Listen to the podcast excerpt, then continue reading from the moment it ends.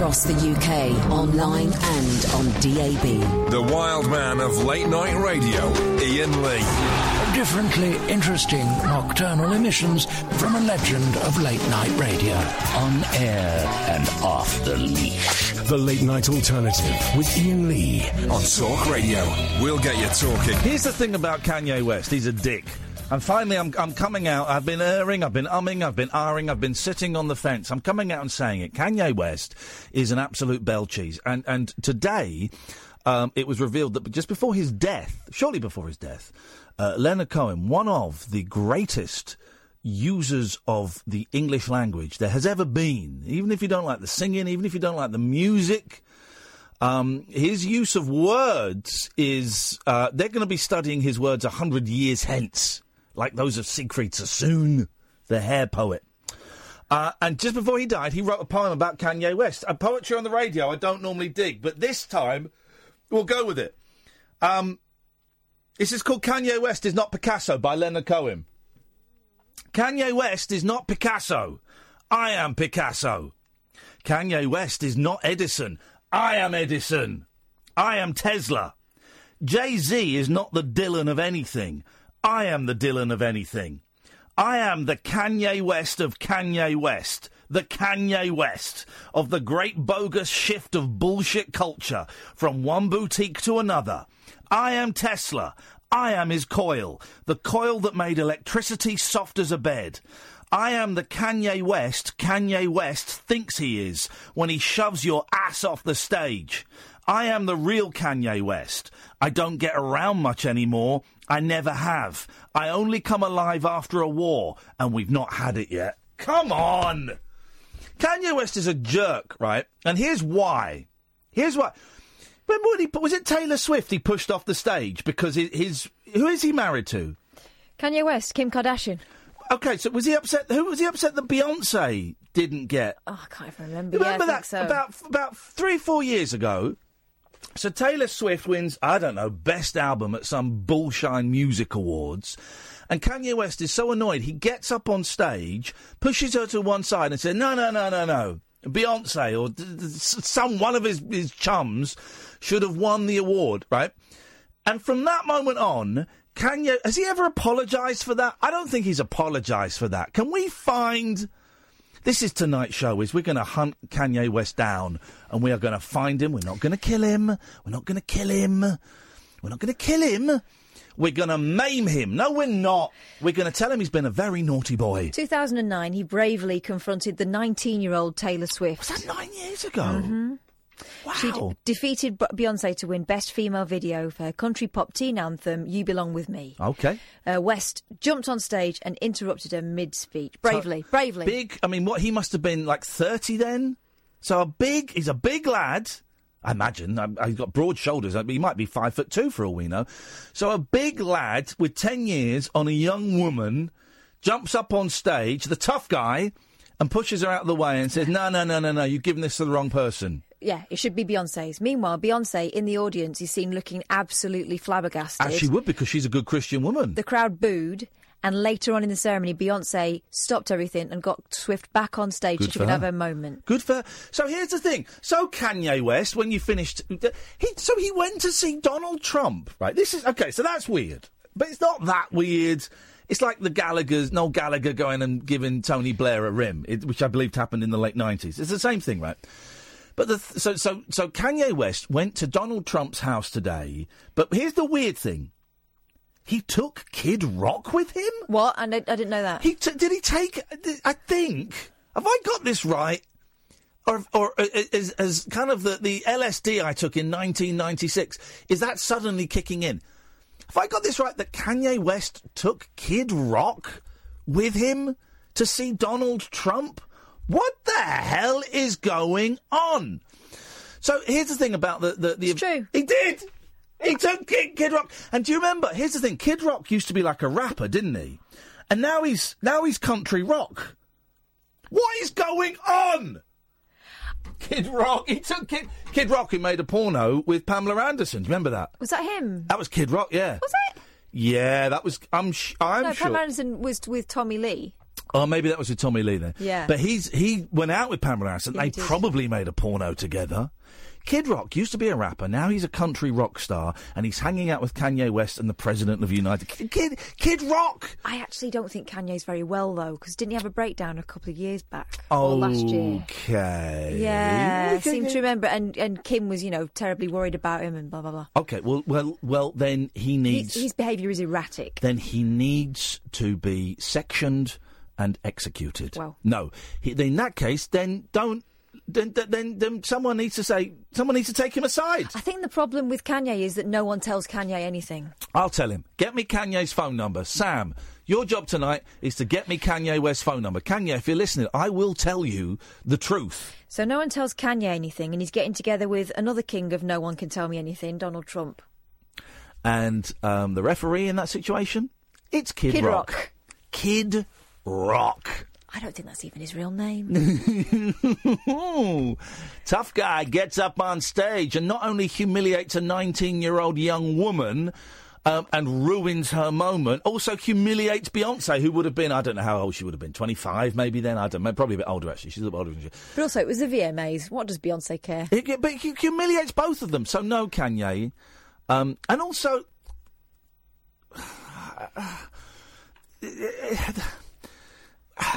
am I going to say something that's? Am I going to say something that's going to get me in trouble? I mean, and I mean me personally, in terms of what some people think I stand for.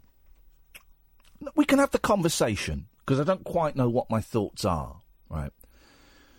The whole as you know, I'm very up for talking about mental health. Some people think I talk about it too much, and that's fine, right? I talk about it as much as I want to.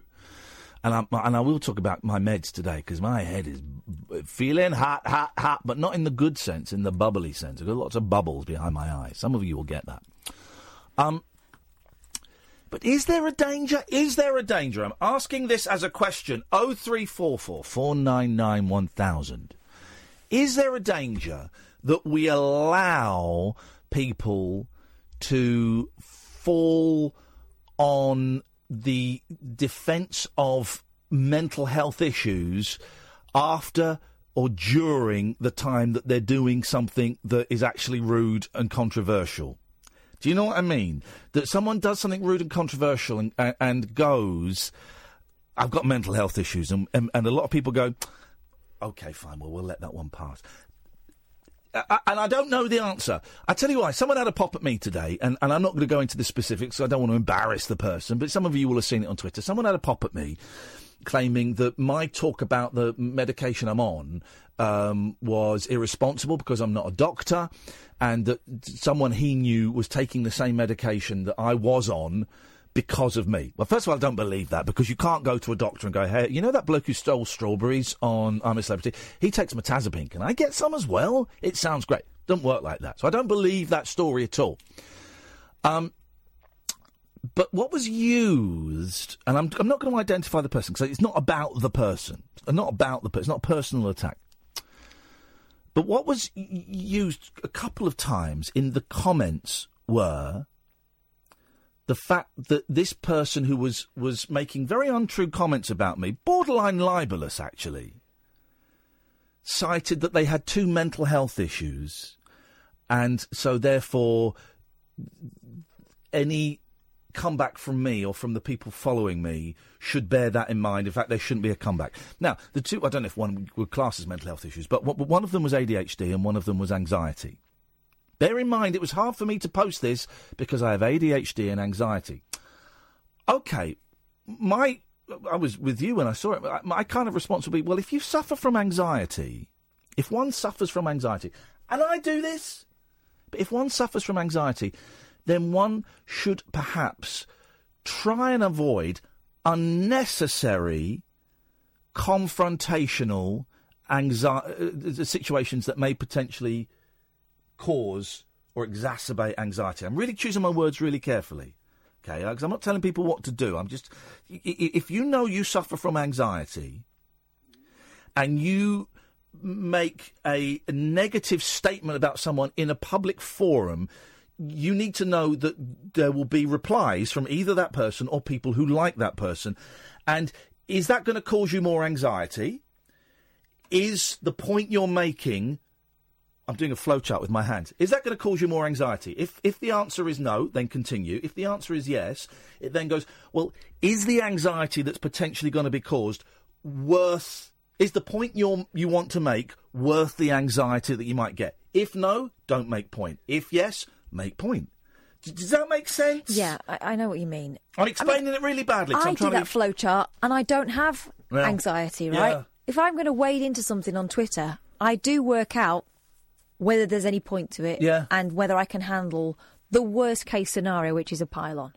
and I've done it. I've I've I've gone in and not not fast forwarded the tape, as we say, and been burnt by the reaction. And that's something I'm learning to try and do. I'm having a great time arguing with. Not arguing. I'm having a great time just flicking the ears of some Monkeys fans on a Facebook page because I, I, I kind of hinted that I didn't like the new Monkeys album, and people are furious at it. Furious. Um, and they're telling me what I should have said and how I should have. It's great. I'm just flicking their ears. That I can handle. But I have in the past waded into people like, um, uh, uh, who's that racist? Paul Joseph Watson and people like that. And then the backlash has been so huge and so personal that actually it's got, oh, flipping it. I, I did not enjoy that for a second. Um, and I wonder, and we can have this conversation the day after World Mental Health Day. I wonder if sometimes we use the excuse of, well, they, they had a breakdown a year ago. I'm not saying that's what you were doing. No, no, no. But uh, uh, they had a breakdown. They suffer from But I do depression. think his behaviour is very okay, erratic. yeah, yeah, yeah. Uh, but but to, to him to one side. Do we sometimes, you know, uh, but, but people come out and do outrageous things, and then we go, well, yeah, but they're suffering from mental health. Here's the thing: uh, uh, the only c- c- comparison I can think of. Oh three four four four nine nine one thousand. By the way, we've got some fun stuff as well. I want the best um, album opening tracks of all time. I think you'd be hard pushed to beat Baba O'Riley from the uh, album "Who's Next" by the Who. I think you'd be hard pushed to, to beat that. The only thing I, equivalent I can think of is um, oh, and Cunni are coming on tonight. Sounds like a, a, a Korean um, boy band. They're not. Yet. Uh, yet.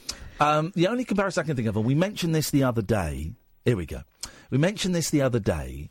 Is um, and let's talk about me specifically. When I was taking vast amounts of drugs and drinking a bit, but it was mainly taking drugs. I did some horrendous things to people. I never, I never sexually assaulted. I wasn't one of those people, but I was very, very mean. I was never, uh, uh, very rarely physical, very mean, manipulative, um, uh, uh, uh, uh, lying. Basically, I was, and I did, I did some cold things to people who were very close to me. Now, I did those cold, cruel things because of my disease of addiction. Okay? So my disease of addiction caused me to do those cold, cruel things, right? But when I got better, I had to accept responsibility for those cold, cruel things I did as a result of my disease. I had to accept responsibility and do my very best to make amends to those people, whether that meant apologising directly. And in NA, you go, you make indirect or direct amends. Direct amends is I go up to you and I say, look, uh, I, I, I behaved really badly when we were going out with each other, and I'm really sorry, and this is why I did it. Um, but I feel ashamed, and if, if there's anything I could, and then the person who you're apologising to can either go, um, as a lot of people have with me, "Hey, I really appreciate the apology. It's cool. Don't worry about it," or they can, um, they can they can hold their hand up and say, "I don't." I don't accept your apology. I think you're a shit. Or they can not even meet you. Am I right in thinking as well that um, if you making amends or attempting to make amends would cause more further Yeah. harm, you don't do it? Do- it- yeah, you make, you make in, direct, I can't remember, step nine, isn't it? It's direct or indirect amends to those people we harmed, except where to do so would cause more damage to them or ourselves. Right. So you've got to weigh all that up. and an indirect amend would be. Um, um, an indirect amend would be supposing I stole hundred pounds off you, I'd kind of just PayPal you hundred pounds, or I'd give hundred pounds to charity, or you know, supposing I stole a load of clothes or something, I'd I'd go and donate the same amount of money to a charity that gave clothes to people, you know, that kind of vibe, right? Um, so, so I, I did horrendous things when I was on drugs as a result of my disease. But when I got better, I had to go back and accept that, that I had done those things, and I had to make amends and take responsibility. And I wonder if maybe that we, that, with the mental health thing, that some quarters, not all of them, are too easy to write off people. Uh, write off people's inappropriate behaviour because oh well they had, a breakdown. Yeah. I, I- listen, I think if I'm someone listening. if someone is still ill, Yeah. then that's what that's one thing. Mm. If someone is has the wherewithal to say this behaviour is because of this, Yeah. and then step back from it and go, so there you go. Yeah. That's not good enough. No, and also, if I was an if I was a druggie now, and I was treating you badly, even though you would have the knowledge to know that it was my disease, you would still be well within your rights to not want to talk to me, to complain about me, to get me fired. You would still be within your rights to protect yourself in any way, whichever way it was, And however actually- much understanding you had of and the it would be healthy for me to Yeah. do that. And in the long term, it might be more healthy for you Yeah. to know that there was a boundary there. We get really heavy at the start of the show. Let's get a bit heavier, then we'll get a bit lighter. I think Ken's called in to tell us about his favourite opening track of an album. Good evening, Ken. Good evening there, Iain and uh, Kathy. It's, it's good to talk to you. Okay, are you going? Are you going? Are we going to have a conversation, or are you just going to call me the Antichrist? No, I'm not going to call you the Antichrist in the least. No, no, no, no. I'm gonna. I want to talk about a serious situation which you brought up here. This is very important. Okay, here we in our go. nation today. The depression and uh, mental problems are, have certainly seemed to arise Yes. all over the nation, Iain. Yes, and if you're going to say that's because if you're going to say that's because we turned our back on Jesus, I'd suggest you put the phone down now, Ken, because that's rubbish. No, I'm not going to say that. I'm going to say this.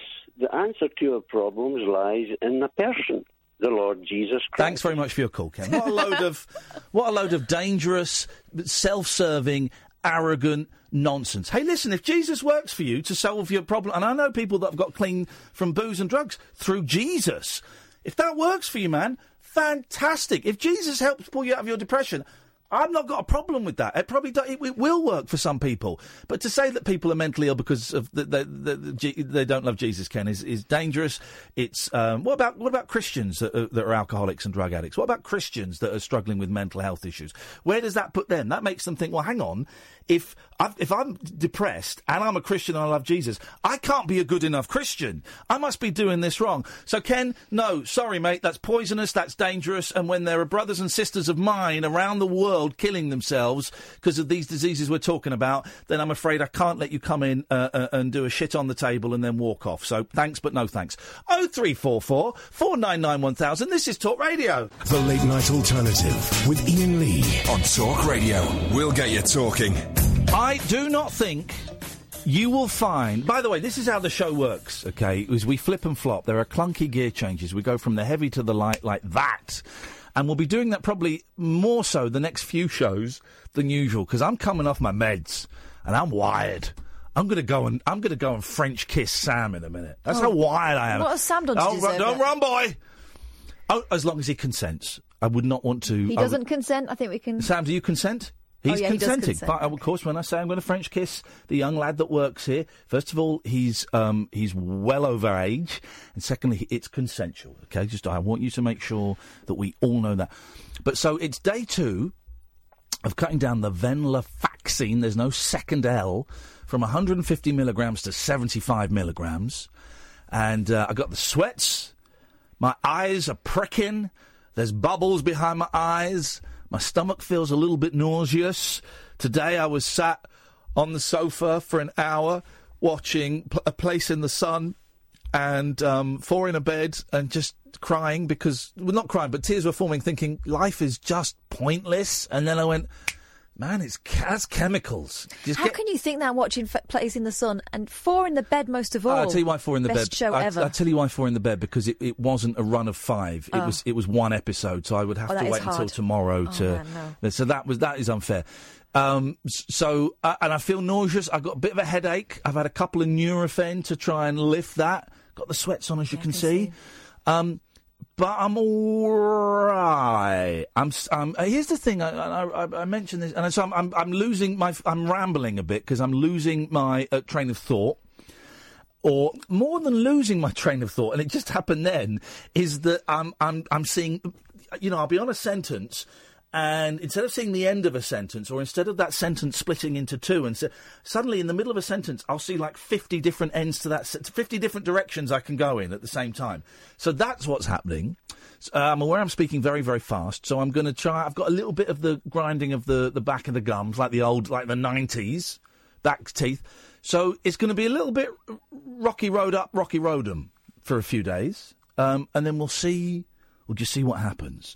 Uh, like I always say, um, don't just stop taking your meds. Always do it with the suggestion of your doctor uh, or the, the supervision of your doctor. That's how I'm doing it. He has suggested I make the bold leap from 150 to 75 milligrams.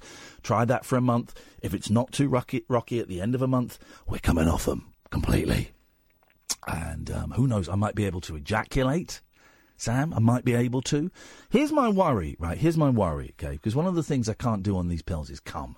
Baby, come, baby, baby, come, come. Right? Can't do it very well. Sometimes I can, but it's just a lot of work and you get bored and you think, I can't be bothered. Bored. You get bored. But my worry is um, that when I come off these pills, that that still won't be fixed, and that's possible, or that that I won't be able to get it up, or that there'll be some other kind of sexual misfunction going on. But you know, it's- this is life. Well, and that anxiety won't be helping matters. No, not at all.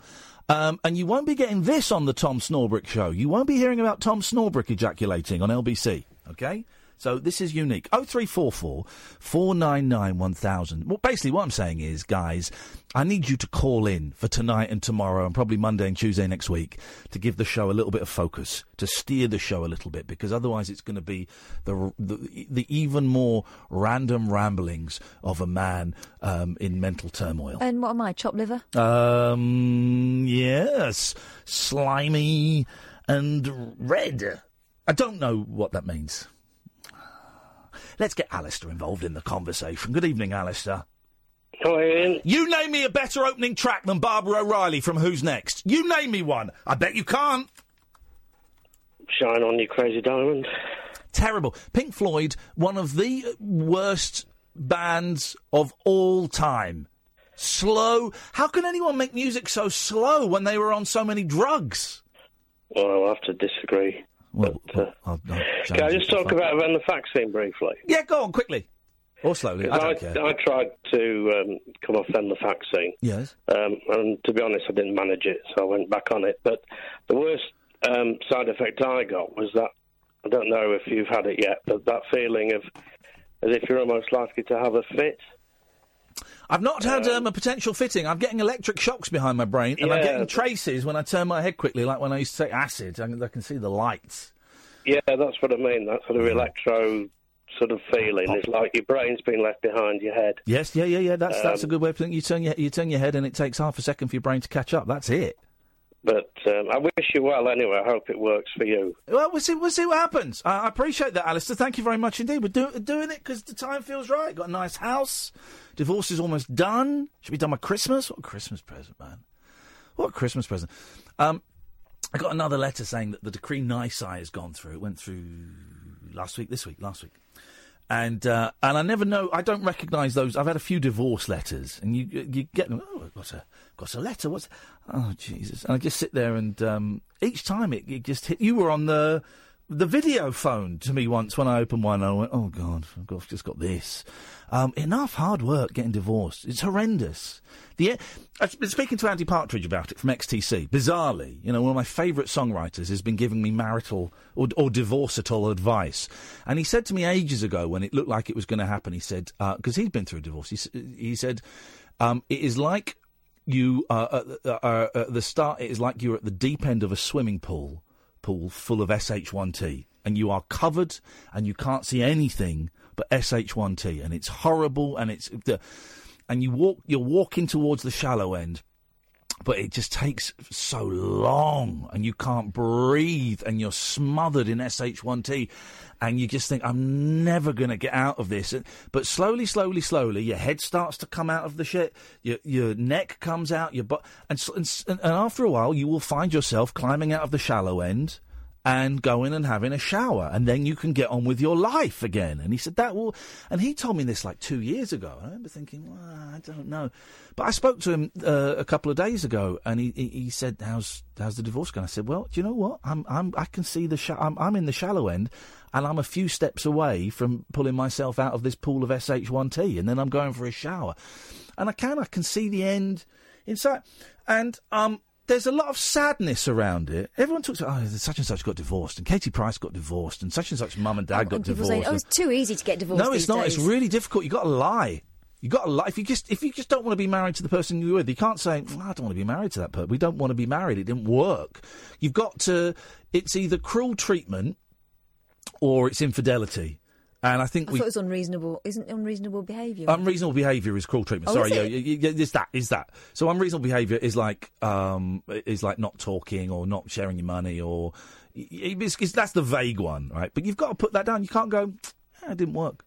Eh, It, it, it didn't work out. one of you has to be named as the bad person. So even though you might be trying to do it amicably without throwing any blame around, Yeah. you both kind of agree that it's sad, but it just doesn't work Yeah, yeah.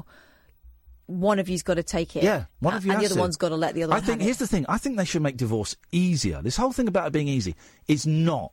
It's really, really not. It takes ages and ages. I mean, months and months and months. It's expensive if you're doing it through a solicitor. Even if, as, as we have, you've agreed everything. You know, you, you can kind of do it on your own. But you, you, if we've agreed it, and we still, I'm still, put, God, another bill for six hundred quid. It seems a lot easier in America because obviously I listened to Keith and the girl, and, and Keith and his wife split up, and within about six weeks they were divorced. Yeah.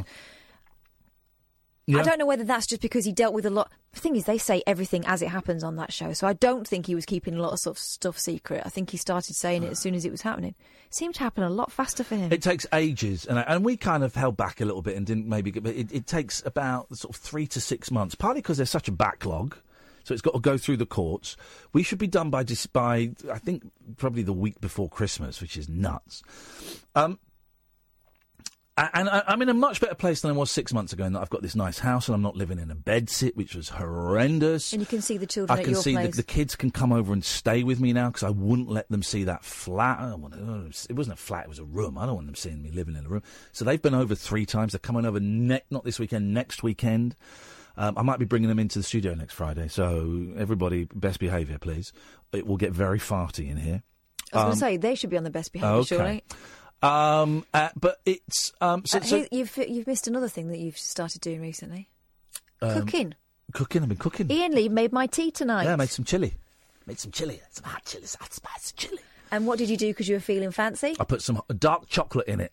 Yeah, that's right. I'm cooking, man. I'm cooking. I'll cook you some. I'll cook you a little something next next week, Sam. I'm going to cook a little something. Me and Cal, I'll, I'll include you in that. All right, you're in. Um, and um, so so divorce should be easier. Oh three four four four nine nine one thousand. By the way, because I can. I'm just. I- I've just looked at the clock. I have no idea what we've spoken about for the last 31 minutes. It's going to be one of them shows. So I think divorce should be easier because it, it, it drags on and it's it's expensive um, and it's horrendous. But it's the emotional thing. You know, this letter came yesterday or today saying the decree, the decree nisi thing, and, and, and now. So what I think what happened, I don't really understand it. I'm I am paying as little attention to what my solicitor tells me as I possibly can, and and still know what I have to do, because I, I just don't want to know the mechanics of it, and I and I just tell uh, my solicitor tells me stuff. She goes, "Do you understand?" And I say, "Do you know what? I don't really, but I'm really happy with what you're doing. I'm happy with the arrangement that me and my wife have got. So just tell me where I've got to sign, and let's get through to the end. I don't want to know."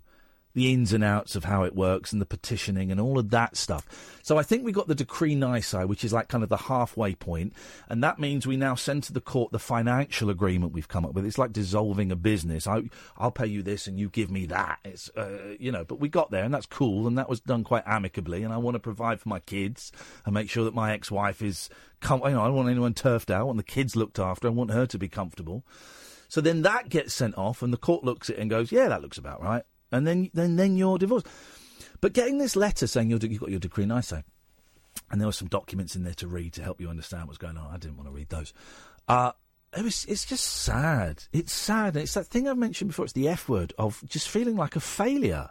You know, because when I married my wife, um, and I'm aware I'm talking about a bit too much, maybe. But when I married her, we were in love, you know, and this was good. This was this was going to be forever. This was going to be forever, you know. And I was determined that it was going to be, and it didn't work for a number of reasons. A lot of it my fault, but it didn't work, and so I feel like a failure. And uh, you can't help.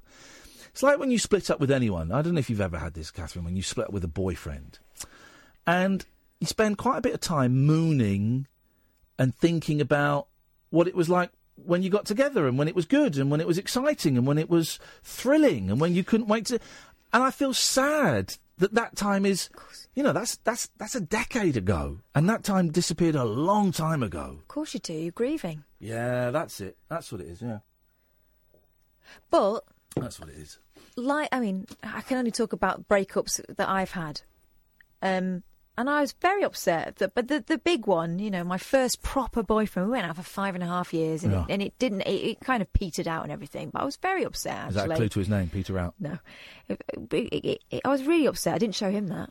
Um, but then after a while, you start to be able to think about things without bursting into tears, and then Yeah. you start to be able to mention them in conversation without like hating them, or you know, it, it kind of it, it gets easier, doesn't it, with time? Yeah. Or do you just get used to it like you do with other grief? Maybe. I feel guilty that I'm now living somewhere nice. I mean, they're in a great house, right? But I feel guilty that I'm living somewhere nice, and I will, you know, wiping the kitchen down today, and I just felt really guilty that I've got a, n- a nice kitchen, and that my wife's never going to see it. She's not going to want to come round, you know. And the you boys, don't know that at this point. Okay, well, maybe. But the boys are saying, and I, and I, just, I just feel guilty. I feel guilty for all the mistakes that I made, all of the things that I could have changed or done differently, or, uh, you know. But that gets you nowhere. Yeah. What you do now is go right. How do I make sure that doesn't happen again, and how do I make it not worth it? That's not the right thing to say. But how do I make sure that I'm a better person for it? Oh, th- no, we've got no phone calls. I guess we get. This is heavy, man. This is the grown up show. This is the uh, late night alternative grown up show. I'm Iain Lee. That's Catherine Boyle. If you want to give us a call, 0344 499 1000. This is Talk Radio. The Late Night Alternative with Iain Lee. Unfiltered Night Talk with the original king of unconventional conversation on Talk Radio. We have ways of making you talk. 0344 499 1000 is the telephone number. The best album opening track, please. You cannot beat Baba O'Riley by The Who on Who's Next. Hey, and next week, this is brilliant, man. I love this job. We've got some really cool things coming up, right? Next week, I think, is it next Thursday? Yes. Um, Catherine and I are going to the South Bank Centre, just down the road from here, from, for part of Lon- the London Literary Festival. Can you Google it and see who's doing the Q and A? Because it should be me, obviously. but we're going for the London Literary Festival. Um, we're going to go and watch Roger Daltrey in conversation. Roger Daltrey. It's Mike Read. Shut up. It's not my Oh read. God. So, um, you know, tell us uh, about the Calypso song your grandfather sang in 1862. I hear you played tennis. Doesn't say. Oh man, I love the Who. Right, I love Roger Daltrey, and I am thrilled. We managed to black. He's got his autobiography. I think it's out. I certainly got sent a copy of it today. Will Hodgkinson, author of Guitar Man and Song Man and chief rock and pop critic for the Times. Oh, all right. Fair well, enough. This guy's going to know his stuff. I know the name Will Hodgkinson. Actually, I, I, I, I recognise the name. He's going to know his stuff. Oh, this is going to be a joy then. So I guess it's going to be maybe forty-five minutes, an hour, of us sat in the audience listening to Roger Daltrey, who I I really love his, his stuff he did with the Who, um, which is something I actually said to him when I met him. I really love the songs you did with the Who. Bless him. He was very nice about it. he was it. very polite. Um, we're going to sit in conversation, ne- listen to his, him being interviewed next Thursday. Fantastic. Looking forward. To, I've got so many good books to read. I've got that. Got the Eric Idle book. We tried to get Eric Idle on the show and we didn't. The Bernard Cribbins book is coming, and we're working on getting Cribbins. I'm waiting for a, a cheeky little reply from a, a, a PR woman called Jess, who's going to let me know. Um, so yeah, we're going to go and see Roger Daltrey next. I think there are tickets, by the way, guys. If you want to go, I should probably say that as they've given us some free ones. If you want to go and see Roger Daltrey next Thursday at the, the South Bank, I think it's about seven. We're going about half six for drinks. I don't know if we're going to have drinks with Roger, but we're going to be there.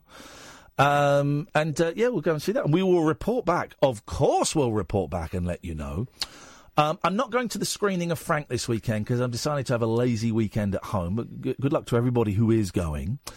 Um, and then the week after that, I've got us tickets to go and see Jon Ronson at the Leicester Square Theatre. I love watching Jon Ronson talk. He seeing him do a live event is what inspired me to go and do Iain Lee versus Radio. When uh, because his shows are funny, but they're not a comedy night, and so seeing someone talk for two hours, I think I saw him at Jackson's Lane and Leicester Square, and maybe I think I've seen him a couple of times. Seeing someone talk for two hours and it not being a, a laugh fest, I thought, oh, I think I might be able to do something similar mm-hmm. to that. And I did. So I, and I love Jon Ronson. And every time we meet him, he's always so polite to me. You know, so charming. He invited us into his house. We went we to his in- house and we saw him in New York. Do you remember? Yeah, that, yeah, yeah, that yeah. storytelling night. It was great. Oh, we did, didn't we? Yeah. Um, so we got that, and then the week after, uh, we're taking the night off. I think it's the 30th of October, Tuesday the 30th. You and I we're going to Swindon, to the Swindon Arts Centre, to see Terry Chambers um, and Colin Moulding, uh, half of XTC, under the name TC and I, playing live for the first time since 1982. It's going to be incredible. So we've got some cool stuff coming up, man. As well as, by the way, as well as going out and living La Vida Loca, we're also doing La Vida Loca. If you want to come and see Fright Night 1985 with myself and Catherine uh, on Saturday, October the 27th, I think it's about seven, half seven at night in King's Cross, eight quid. Um, come and see the film. And I should also say, it's not just going to be we're going to put the film on, then it's going to finish and you'll go home we will probably do not a rabbit hole, but we will probably do, you know, t- 10, 20 minutes before and 10, 20 minutes afterwards. We'll have a chat about we'll, it. We'll have a chat. We'll definitely do like a Q&A about the film afterwards because I can get your thoughts in a discussion, Mm-hmm. like a Kyle-style discussion. That's what we'll do. Kyle-style. Um, we haven't got a guest for this film, but uh, we're going to chat about it. There'll be prizes. If you want to come dressed up, you'd be very, very welcome. It's going to be a laugh. It's going to be more than just going to the pictures. There's 65 seats. We've sold 40. Uh, 40. Actually, we're going to take five off because I got a cou- we've got a couple of people. We're And Sam's give- coming. Sam's coming. That's it. Right. So there's there's 20 tickets left. Right. They're eight quid. Um, and if this one goes well, we're going to do more of these, including I thought we could get it for November, but we can't get it until February. In February, we're going to be screening the Mister Rogers film. Right. That's that's happening. So if you want to come to, to that October the 27th, see Fright Night, have a laugh, dress up if you want. You don't have to. There'll be prizes. You can shout out. The bar is going to be open the whole time the film is on. I've had some people contact me and saying, "Can we bring like silly string and stuff?" I No. don't think so. It's not our that's going to place. be like cleaning up. And also, we have to respect the, the, the, the rating of the film. And the film is ridiculously still an 18. So you've got to be 18. You know what I mean? You know what I mean? You've, obviously, legally, you've got to be 18. You know what I mean? Okay. Right? So I don't. What I don't want, what I don't want, is any like tall sixteen-year-olds that look eighteen. 17 and a half. I don't want any of that. They've got to be eighteen. All right, guys. Uh, Sam, are you 18? yeah. got there's 20 tickets left. Uh, uh, IainLee.com slash event. IainLee.com slash event. Let's take some phone calls. Let's go to Phil. Good evening, Phil. Hi, Iain. How are you? I'm all right, mate. I'm I'm I'm uh, bubbling. Uh, I'm bubbling. You're I'm bubbling. How are you? I'm I'm okay. First time caller here, so I'm absolutely shaking at the minute because um, Bless you, brother. I, It's only it's only me and Kath listening, um, and uh, about hundred thousand idiots. But don't worry about those guys. we will be gentle. What can we do for you, brother Phil? what it was, um, I needed to call in because you were relating all you know the mental health issues Yeah. and marriage and all that. Yeah. and it was almost like you were talking about me. Oh, really? Go on. In many ways, yeah. So I- I got married. And I met a Canadian lady, went to live in Canada because I thought it was running away from all my problems. Ah, yes, the old geographicals. Yes. Yeah. So came back here, and then you know it's like yourself, you're a failure. You know, and should have done this, should have done that. Yeah. And then you go into the self pity mode, don't you? Yeah. And, and and you can become self, um, like very selfish, because you're looking in at yourself, aren't you, rather than the people around you. Yeah. Oh, yeah. Oh, yeah. Definitely. Definitely. You can. Yeah, I mean, self pity and, and self loathing and uh, like that. Is that the? It's the feeling of failure, isn't it, Phil? That never gets mentioned. You, it's like you you see celebrities getting divorced, and the papers portray it as though it's like a fun, you know, joyous thing. And actually, I bet they feel like failures. Yeah, exactly. But if you think about it, right, because what I did now is because I've had this all my life, I suffer from uh, anxiety, depression, personality disorder, all that type of thing. Yeah. So what I do now, with the knowledge I've gained over the years, um, we set up a support group to help other people. So when they come through the door, you know, we've got a good understanding of what's going on. But it also helps me as well. Do you see what I mean? To, to move forward. So you've got to think about like um, what you're passionate about. And and go for it. You know what I mean? Okay, well, what are you passionate about, Phil? What are you going for? Uh, well, for one, the group and all that, but I love things like um, trivia and you know all kinds of stuff like that. Who's who? Uh, who invented Tipp-Ex? Wasn't that Michael Nesmith? Yes. well done, Phil. For you, it. I'll, I'll tell you. God, you could talk all night about this. Go on. Huey Lewis and the News, right? Yeah. There we go. His father invented the cheese. You know the uh, Edam cheese, the sealant you get, and all that cheeses. The wax. He's the wax man. hang on a minute. Hang on a minute. Hang on a minute. This is the best call we've ever had. Phil, first time caller. He was nervous, and he's just dropped. A, he's just dropped a Huey Lewis bomb. You're telling me Huey Lewis's dad yeah. invented the red wax Yeah, che- that goes around the ball of Edam? cheeses, yeah, different cheeses and all that. Jesus Christ, that's insane! Huey Lewis's dad. Do you want another? Do you want another fact? Yes, if mate. It, yes, I do. If, if it's as good as that one, I'm, I'm up for it. Go on. Well, it might not be as good. The international dialing code for Russia is 007. you see what I mean? All the things, you, you know, useless information in it, But but, it's a bit of fun. It, but it And- is. and it is a bit of fun. Yeah. take. Yeah. That's what you've got to do, isn't it? You know what I mean? To move forward, have a little bit of fun Well, I've it. had my two years of being in prison, of living in a in a bedsit, and and kind of hiding away, and and I, now I've got this lovely house, and I've got I'm seeing my kids more. Um, and I've got this room in my house that I'm kind of slowly sort of turning into a studio with a green screen and with my computer Yeah. and microphones. And I want to make stuff, you know, and I'm going to spend a weekend. I've got someone coming around to do a Beatles podcast with me on Saturday. Oh, I've got cool, to do a yeah. big mail out for this record label that I do. So now I'm I'm kind of getting into that thing of, all right, fine, that didn't work. Let's focus on some stuff that. Uh, let's focus on being creative. That's my kind of. That's my thing for me is making stuff. Yeah. And uh, How long ago was your How long ago as was your divorce, Phil? If you don't mind me asking.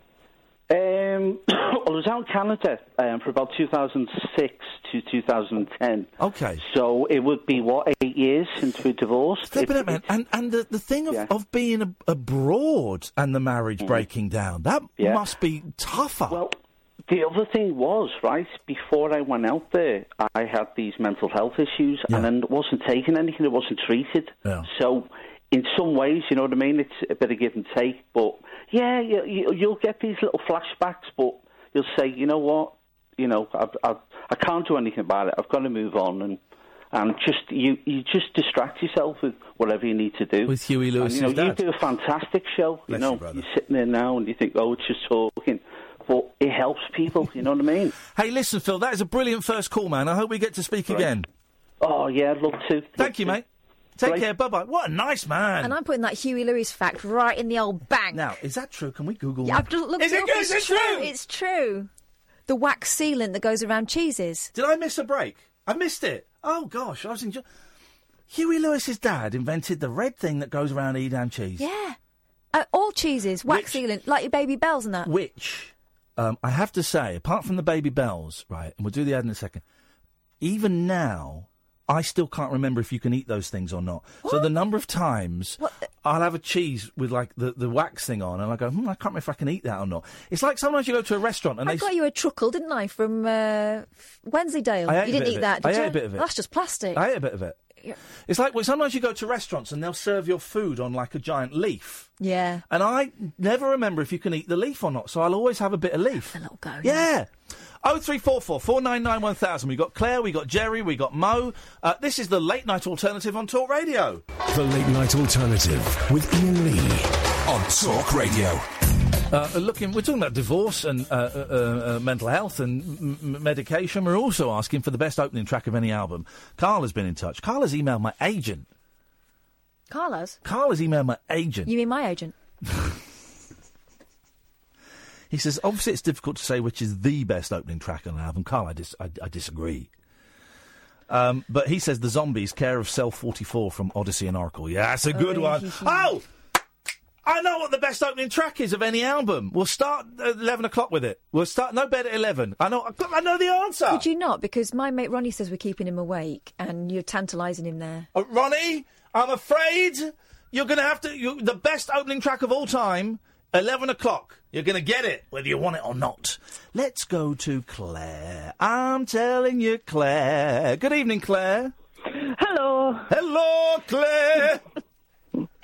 How are you? You're I'm feeling sexy. Oh, don't don't set him off. I'm feeling sexy.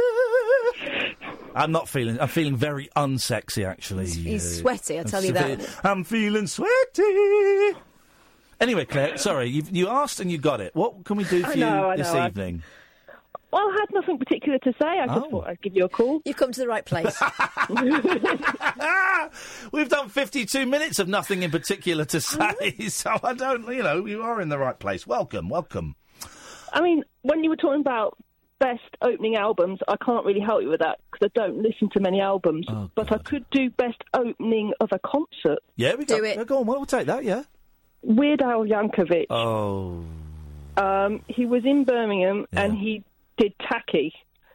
But he had a. I've- he started from on. outside the. He started from out, outside the venue and live videoed him singing to come in. And all I worried about was that is incredibly brave on a Friday night in Birmingham. Yeah. Do you know what? I've, I Weird Al. We love uh, we love Weird Al. He's been on the show a few times, and I, I, I haven't seen him live. I've never seen him live actually, but I've seen the videos of this. So he does he does his spoof amazing. version of Happy, uh, and you, you'll see uh, the one the video we saw. He's like it's a video of him walking down the street, and it's being shown on the screen in the venue. Yes. And then it about looks And like the happy video. yeah. And you think it's pre-recorded, Yeah. and then you suddenly realise it's not. Yeah, there's the, the, well, I'm guessing it was the same for you because about two minutes, a minute into it, the, the audience realise that this that's the way they've walked to the venue and it's happening, Yes. and he's and then he comes in and it's oh he's brilliant, Weird Al. And we're just going, please nobody jump out on him. Imagine he got stabbed in Bir- Birmingham. Oh, yeah. I lo- we love Weird Al. I don't. I hate to. I, I have to do it. The pedant in me has to do it. It's it's a hard C. It's Yankovic. I know. I'm sorry. I know, I'm sorry. I'm My sorry. husband got me into it, unfortunately, so I'm a late sort of um, to this one, but he took me to the concert when he came to Birmingham, and it was brilliant. Oh, next time he comes over, we have to go and see him because I've never seen him and I, I love him. I think he's hilarious. I think he's uh, clever. Um, oh, nice one, Claire. We're gonna we, we will add that to the list. Go on. And it was also it was a small venue-ish. I mean, it wasn't in a big arena, so Yeah. it was really, really good. I was four rows from the front, and I I'm too lazy to hand my coat in because of waiting to get it back again. And I had a bright pink jacket, and that just drew attention. And he jumped off the stage and just sang right in my face. I tell you what we're going to do, right? Next time he comes over, because me and Kath have got this silly little film club we do, and he made a film in the 80s called UHF, which is funny, man. It's a cult film. Hardly anyone's seen it. It's funny. Um, if he comes over again, we'll see if we can have a screening of UHF, and we'll see if we can get Weird Al to come down and um, and do a Q and A or something for Yeah. that. How's about that? That'd be very cool. Claire, it's, we're, we're going to reach out to him, as they say in America. Thank you very much indeed. Um, now, listen, Mo, you've got a choice, right? We had this kind of conversation before, and I'm bored of having it again. You come on and you're rude, and you're rude to me, and you were very rude to Catherine yesterday, and you were rude to me on Twitter. That's why I blocked you. Listen, you can come on. I want you to be part of the show. You're very welcome to be a part of the show. But the show is about celebration, and is about love, and is about hope and opportunity. And if all you're going to do is come on and, and just be mean and rude and take swipes, then then I don't want you, you then, then I don't want you to come and play in my house. So it's entirely up to you, Mo. You can you can come and you can play and you can take part. Uh, or, or if you're just going to be mean, then uh, really, I, I don't want you phoning or listening. So, so what is it going to be, brother? I was wondering uh, if I could ask you a question. Okay, could you respond to the point I just made? Yeah, sure. I guess that works for you. Hello? Yeah. Could you respond to the point I just made? Yeah, yeah, agreed. Don't worry.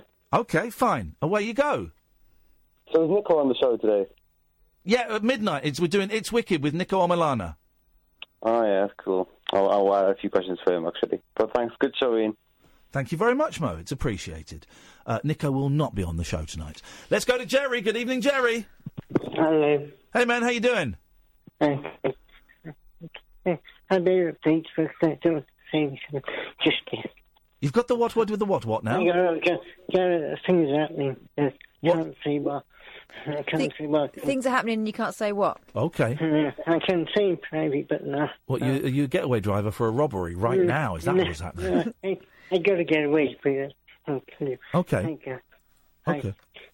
I, I, Oh. Not good. Not good. Not good. Not good. Not good. He- Does Richard know about it? Your solicitor?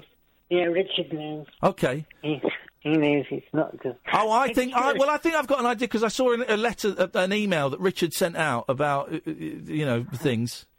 Yeah, transfer. Yeah, A yeah. trans- Okay. Yeah. Mm, But I, I, I know, I know, I'm thinking, I think I know the place I'm going. Kind of. I think I know the place Okay. question. Yeah, yeah, yeah. Okay. Sorry, But how are you feeling, man? Bit, bit low, that's I'm being honest. I just been sorting myself out. Bit low, bit down. Yeah, I know. Hey, you sound happy. You sound a bit like me on my drugs. I'm wi- I'm wired tonight, man. I am totally wired. This is what the '90s should have been like, but pure. I'll come crashing down in a bit, or maybe I won't. I don't know. My emotions are all over the place because I'm changing these pills. I don't know what's happening. This is unusual. Amazing. It's unusual Have you changed? behaviour for me. Yeah, if you change it. Changing, Change your changing it up. If you the, the, Change the, like that song by the, Michael Jackson about looking in the mirror and touching uh, yourself. I tell you, I'm into at the moment. Yeah. Shakespeare's sister. Well, um, that came from nowhere. I, I, I, I think they broke up, didn't they? I liked, I liked that. I liked them. I've got nothing against Shakespeare. Sister, they're a cracking you know little band. links, you know what links Shakespeare's sister is? Come on, Eileen. Shakespeare's Come on, sister, Eileen. come on, Eileen. I don't know. Shakespeare's Shakespeare's That's her sister, Eileen, the Siobhan's sister. I'll just- Really, Eileen is the sister. Siobhan of Fahey? Yeah. Siobhan It's Fahey. her sister. Fahey. Fahey. It's Fahey. Sister. The only place Eileen, Eileen is her sister. Okay. It's, an interesting It's fact. just amazing. Well, it's a fact. Well, is it? I'm going to check it. All right, Jerry. Listen, good, Jerry. I'm, I'm going to stick up your bum now. Okay, people. There we go. Thank you very much indeed. The late night alternative on Talk Radio. The Late Night Alternative with Iain Lee. On Talk Radio. We have ways of making you talk.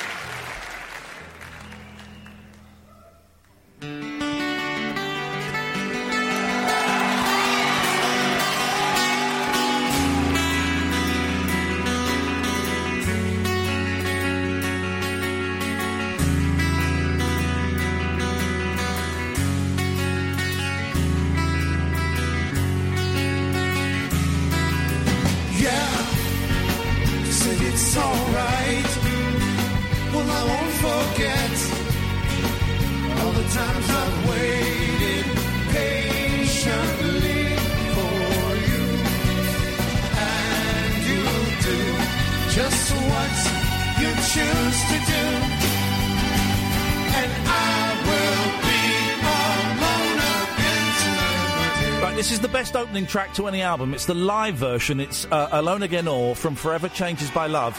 In a second, you're going to hear the biggest cheer for a trumpet solo ever. Nowhere in the history of rock has a trumpet solo been so well received. Not even at Herb Alpert concert. Here we go. Yeah, heard a funny thing. Somebody said to me, know that I could be in love with almost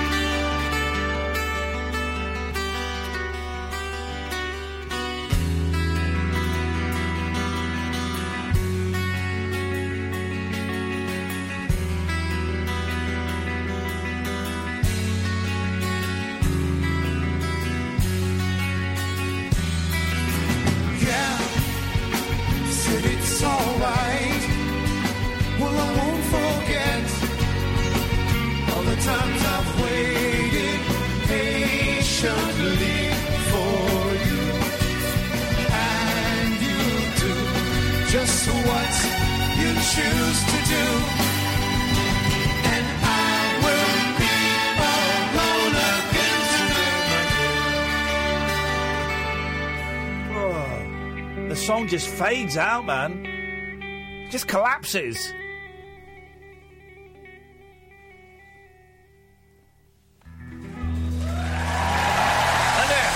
Oh, man. Arthur Lee will be on the show next Monday. Next Monday, Arthur Lee will be in the studio with an acoustic guitar. And oh, man, I wish that were true. Never got to interview Arthur. I danced with him.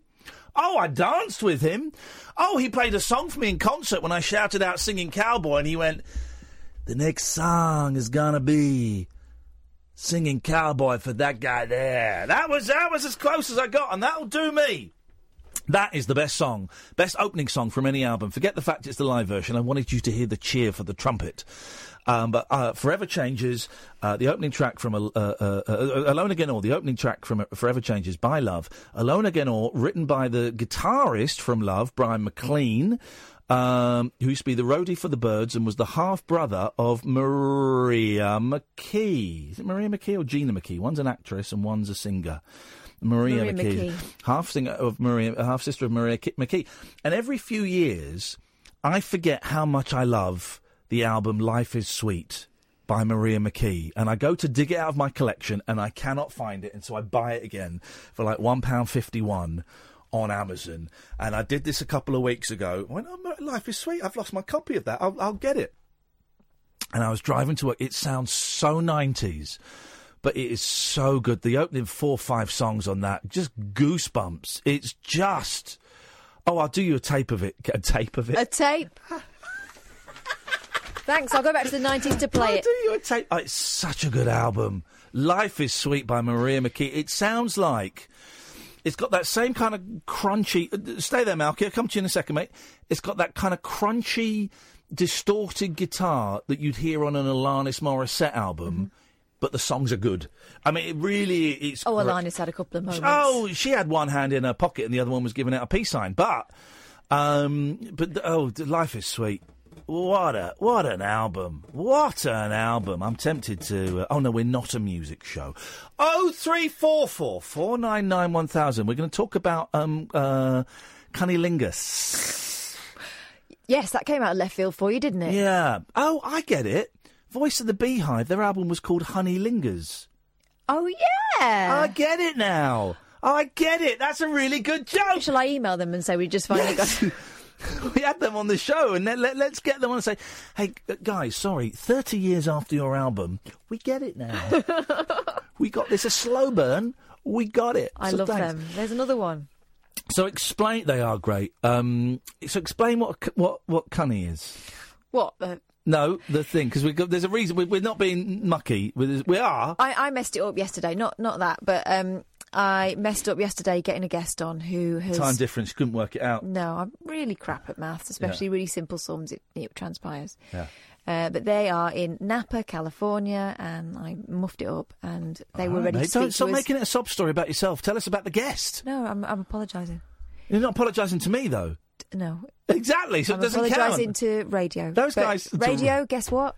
In an hour's time, we'll be speaking to the co-inventors of Cunni, which is Honey lingers. it's it's basically an electric tongue It's an electric tongue that you that put you on can your doodah. that you can operate using an app on Sec- your phone, so you can wiggle your finger about on your Second question. You know what my second question's going to be? Can a man use it on his bum? I don't think it. I don't think it'd go there. Second question. Okay, so then remind me of that. Let's go to Malky. Malky's. Use it on his bum. Okay, well, okay, well, that's it. I want to know. this is a serious sex toy, and you guys are not taking this seriously at I all. they'll be fine. Oh three four four four nine nine one thousand. Good evening, Malky. Good evening, Iain. How are you? I'm very, very well, mate. Nice to talk to you. Nice to talk to uh, to someone from my, from um, this, with a bit of Scottish heritage. Respect that. My granddad was Scottish. We love Scotland. We, Catherine and I were there recently. It's one of the greatest places in the world. Um, and I'm aware that it's a whole country, and I'm just kind of generalising. But what the hell? Uh, what can we do for you tonight, Malky? You're loved in Scotland, Iain. You love. Oh, we love Scotland, man. My my dad's Yeah. ashes are up there. I've got family up there. I, every time we go and do shows up there, you know, we're warmly received. It's one of the greatest place on God's earth. You storm it, man. You Th- storm thank it. Thank you, brother. Yeah, my first message is for Mo. It's uh, the other day there was obviously Mental Health Awareness Day. Yeah. And I just want to say, be encouraging, not disparaging. Oh, to him. Oh, that's that's um, that's a nice little line. I was worried where you going to go with that. That's a nice little line, and That's that is line. It's, and that is what, what we're trying to do. It's so it's what we're trying to do with the show, Malky. As you probably guessed, it's, we try and when, when people ask me what the show is about, um, oh, so it's, it's, we celebrate, we celebrate. And it's really easy, and I do it, and Kath does it. You know, it's really easy to fall back on that negative thing and slagging things off. It's the default setting, I think, for humans. Oh, I'm very Mardy. No, totally. And it's easy to do, but to come on and say, hey, this is great, or, or, or this doesn't quite work brilliantly, it doesn't work perfectly, but there is, there, this bit is good in it. It's a tough gig to do. Doesn't do us any favours as presenters. Certainly doesn't do us any favours in terms of an audience. Um, and and also, uh, you'll understand this. I think I want. I don't want to say. I don't want to ban people from calling in. Right. I want everyone to be welcome. Which is why I keep giving Mo this opportunity of coming on and, and, and being part of the fun. But if someone is just going to call up and is just going to slag off my best mate or slag me off, I can tell how they slag me off, but if someone's just going to come on and have a pop all the time and there's no humour to it, there's nothing constructive about it, there's, you know, th- I, I can't take that anywhere. It's Just peevish, isn't it? it is. I can't make that entertaining, you know. So you give us that line again, Malky. I like that one. Be encouraging, not disparaging. Beautiful. I like that. I'm gonna. I'm, I'm gonna. Actually, I'm gonna steal that, Yeah. and I'm gonna use I- that on telly. I've, I've got a final thought today. Yeah, go on. um, I, I, with um, the sort of I'm a celebrity thing. Yeah. Uh, I, I, I was looking at TV earlier and Dennis Wise was on TV. Oh yeah. And then and then um, Amir Khan's got this multi-million pound fight against um, another boxer. Against another boxer. Yeah, that's how it works. I think. Yeah. Yeah, yeah. Uh, and then um, Kezia Dugdale's on Question Time.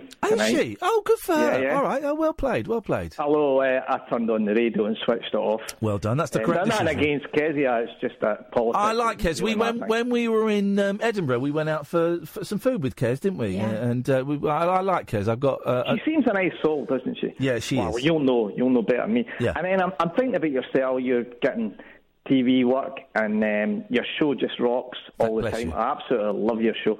And uh, I just wondered, would you ever partake in reality TV again? If the offer came up that you how much? How much are they paying? That's the.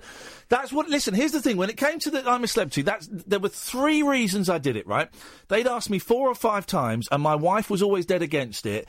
And I, I kept thinking, I don't need it now. I don't need it. I nearly did it two years ago when I got a phone call saying someone's dropped out. Can you go to Australia now? And I was, I kind of got excited, and then I didn't. But um, but but I, I, I did it for three re- three reasons. One was I needed um, quite a lot of money quite quickly so I could get a deposit for a house because the divorce was happening.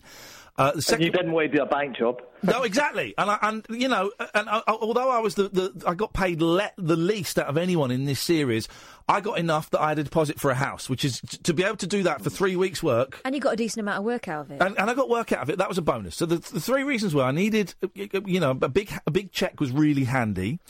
Uh, I wanted this show. I was so proud of, but no one was listening to it. So I wanted to go on front of 12 million people and say, by the way, I do a radio show, which I made sure I did when I came out of the jungle and Ant and Dec were there, and I said, I do a radio show. And the third reason, Malky, was because my boys had never seen me on a on a TV show properly, and I thought this will be a nice. They're, they're old enough now; they'll get it. They'll enjoy seeing me being covered in spiders and crying and you know getting scared at stuff. So those were the three reasons. Um, would I do anything like that again? Yeah, if they paid enough money, I would. Totally. I, I, you know, I wouldn't be doing it to advance my career. I'd be doing it to cash a check. That's it, really. This for me, this show is my artistic um, expression. I get to work with my best mate, and for three hours a night, we get to come in and do whatever we want, and I feel artistically satisfied doing this. Uh, all the TV work now is is cashing a check. Well, can I leave you with a final point, and I, I mean this, and I know in a sinister way. Hang on a minute. The last point was the. F- how many final points does this guy want? Yeah, well, this is just a sentence. Go on. Is when I go to bed at night Oh. and listen to you guys, it's like going to bed with two pals. And I mean that every night. Dirty, And then it's not weird in the morning. Then- then- then it's dirty weird in the boy. Uh, well, as long as you're Anyway, as long as you're in the middle and we're thinking spooning. what Malky, it's nice I to talk to you, you brother. guys. We'll speak again soon. Thank you very much. What a nice guy. Yeah. Oh three four four four nine nine one thousand. I like him. I like. I like. Well, I love um, our Scottish listeners. There's not many of them, but they're they're they're proper staunch. And I loved it uh, when we went to Edinburgh this time Yeah. around, and Glasgow was a revelation. We felt really welcome. Yeah. And Glasgow in particular was Filthy- up to filthy party. buggers. Um, it's interesting. The TV work has kind of has kind of dried up. I've not had any for um, since just before I went away to New York, which was in August, September, so it's two or three months. Got nothing in the diary. I sent a very nice email to the head of Good Morning Britain last week saying, I just want to say, I know how this industry works. I think my time is up working with you guys, um, but I have enjoyed every second of it. If you'd like me to do any more, I'm here. But I'm certainly not sat at home cursing you that you're not asking me in anymore. I get it. Thank you, thank you, thank you. And they wrote an email back saying, thanks very much. We'll keep you in mind. That's fine. So I think the TV work is kind of over. I'm cool with that. I wasn't doing it to get TV work out of it. That was all a bonus. You know, that was all a lovely, lovely bonus. Um, for me, it's all about this. This is this this show is the job. You know, working with with with my fa- my best friend Sam. Oh. I love that guy. I love you, Sam. It's a joy to have you sat opposite me on the other side of the glass. And um, thingy bob here. Oh three four four four nine nine one thousand. This is Talk Radio. Late night conversation wealth, losing sleep over. The Late Night Alternative with Iain Lee on Talk Radio. We have ways of making you talk. Oh three four four four nine nine one thousand is the telephone number if you want to give us a call. I had a lovely chat with my boys about um, transgender. Uh, Oh, yeah, you mentioned Yeah, this I mentioned this. I've got to say, so um, picked them up from school and we went home. and We cooked some tea, and um, I'm quite lazy, and often I'll let them have the tea in front of the telly. But today, I said, let's go, let's go and sit in the dining room in their mum's house. Go and sit in the dining room. We'll eat there. And um, I can't really remember how the conversation started. I remember when it did start, I kind of froze a bit and thought, "Uh oh, this is this is a pivotal moment uh, that I've got to, I've got to get right because this is." I, I really think that for a lot of um, issues around sex and gender, you get one real shot at it. The first one is the one that really, really counts. You can kind of nudge things afterwards and and, and, and, reiterate. And uh, I, I- think for a lot of them, the first the first time that conversation is had is what sets the seed for what a lot of their belief will be. And so my eldest was talking about some. I don't really remember how it went, but he said, "Daddy, uh, I heard about um, a boy that started dressing up as a girl and was wearing girls' clothes and wanting to be called a girl, and the boys were giggling at that. And so I kind of smiled and went, "Yeah, yeah, that that happens. That happens." They said, "Well, really? It happens. It happened a lot." I said, "Well, it's happening a bit more than it used to." Um, and what it is is it's, it's it's a bit complicated, but that person would be called trans. And sometimes you get boys or men that they look like a boy, they got a willy, giggles everywhere. You said Willie. I said willy because you got kind of you know. I said you get boys or men, and they've got a willy, and they look like a boy, but in their head, they feel like a girl or a woman. So some of them will just wear girls or women's clothes, and that's cool. And some of them will get operations, and they'll get their willy removed. And my boy went, "What?" And they'll they'll get a vagina. I said, "Yeah, sometimes they do that." And you know, it's kind of it's it's tricky. It's not an easy operation, but it, and it takes a long time. But yeah, that's it's kind of normal. And I bet that by the time you're ten, there will probably someone in your year who you know as a boy, and one day they will start dressing as a girl, and they'll want to be called a girl, and that's fine. They go, really, in my year. I said I wouldn't be surprised. I said it didn't really happen very much when I was young, but people talk about these things now, and and when that happens, you might find it a bit funny, but that's kind of cool. But that's how they want to be seen. That's how they feel, and we respect how people feel and how they want to be seen, and it's it might seem funny, but it's you know it's it's not funny. It's it's life, man. You know, and and, and if that happens, that's great. And if you've got any questions when that happens, you come and talk to me, or talk to them, or talk to a teacher, and you know, as long as we don't. And I made I made a big point saying, as long as we don't, look, you might find it funny because it's unusual to you. But as long as we don't tease people, and as long as we don't bully people, and as long as we don't laugh at them because of how they're feeling or how they want to dress, then we can talk about these things, you know, and it's kind of cool. And then it was, oh, okay, can we go and play Skylanders now? Exactly. And that was it. Because that's enough. And that was it. And I knew, I was kind of worried. I knew this conversation was going to come at some point. I just didn't know when, and I was kind of worried about it because it is, it, it is a pivotal thing. You know, I don't think either of my boys are trans, but you never know. I don't think they are. Pretty sure they're not. If they were, okay, then we'll, I will embrace them and, and, and love them. But I was so proud of. Of course, we had a laugh because we're talking about willies and vaginas, and you know they're eight and six, and I'm 45, and we we all three of us find willies and vaginas funny, you know. Um, but I was so proud that how my eight-year-old, as I'm sure your your your your big one would do, brought it up and was kind of smirking a bit. And this, this, how about this boy that was a bit, but was actually genuinely curious as to what was going on there. And why would someone why would someone want to do that? Was the vibe? My kids are way more exposed to stuff than I was as a kid, right? Oh yeah. Partly because I had gay friends from when they were tiny. Yeah. And it was just like, yeah, they've got a boyfriend. Yeah. And that was the end of that. And it was just kind of, that's what happened. Now, at one of my kids' schools, there is a trans child already. Yeah. Um, and they kind of announced it um, quite recently, but it's been noticeable for a while Yeah. that they've started dressing differently and their hair is different and stuff. Kids don't give a monkeys. It's just who they are. Tell you what I saw a lot of recently, towards the end of last term, and there may be one thing in it, or it may be another thing, but the number of girls I saw, so hard to tell teenage girls' ages, I would guess between 12 and 16, walking along holding hands. Mm-hmm. Now, they could just be really good friends, or they could be girlfriends. Um, but I don't really remember that many girls walking along holding hands. It, it looked romantic to me. I interpreted it as romantic. And first of all, I was a little bit shocked because I'm an old man, and that kind of stuff still sh- is my knee. And you wondered what me. was going on. Yeah, and then I thought, man, how brilliant! How because they would have been bullied and t- I don't know any girls in my school that were gay. Now they would have been. Yeah. Looking back, I can probably tell you. I can name one or two. uh, Yeah, but okay, one or two. I think one might have been trans as well. I certainly don't know any that were living an openly gay lifestyle at 14. No. And so my, my knee jerk reaction, because I'm old and we can't control our knee jerk reaction, was, well, that's a bit shocking. And then once that, that had gone, I thought, this is great, man. This is, this is, this is great. If this is what my kids' generation, if this is the position they're in, of course, we're not saying homophobia is gone, of course it's not. But if this is, if, if it's normal, if they think it's normal for two 14 year old girls to be going out with each other, we, they're in a much stronger position than we were 30 years ago. Yeah, ago. definitely. It's brilliant. Definitely. I still remember, you know, there were effeminate boys used to get picked on. Yeah, yeah. And they used to swear blind that they weren't. And you know what?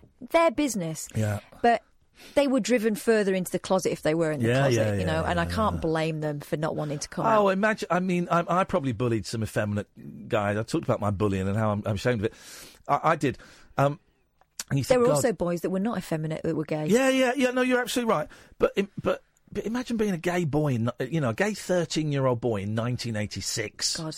Flipping heck, The man. thing is, and that a lot of other people know it before you do. You're not allowed to come to terms with it yourself. yeah. really tough. And I, I've got, you know, a couple of gay friends who I've had conversations with about, you know, when they came out and very different reactions. One of my Spanish friends who's gay, um, his dad wouldn't eat in the same room with him ever again. He used to make him eat in the kitchen with the dog. Wow. His sister was gay as well, it turned out. Wow. But, you know, they found solidarity with, with each other. And then, you know, other friends whose mums always knew. And it was like, you just telling me something I, I've known for a long time. I just wanted to wait till you were ready to say it.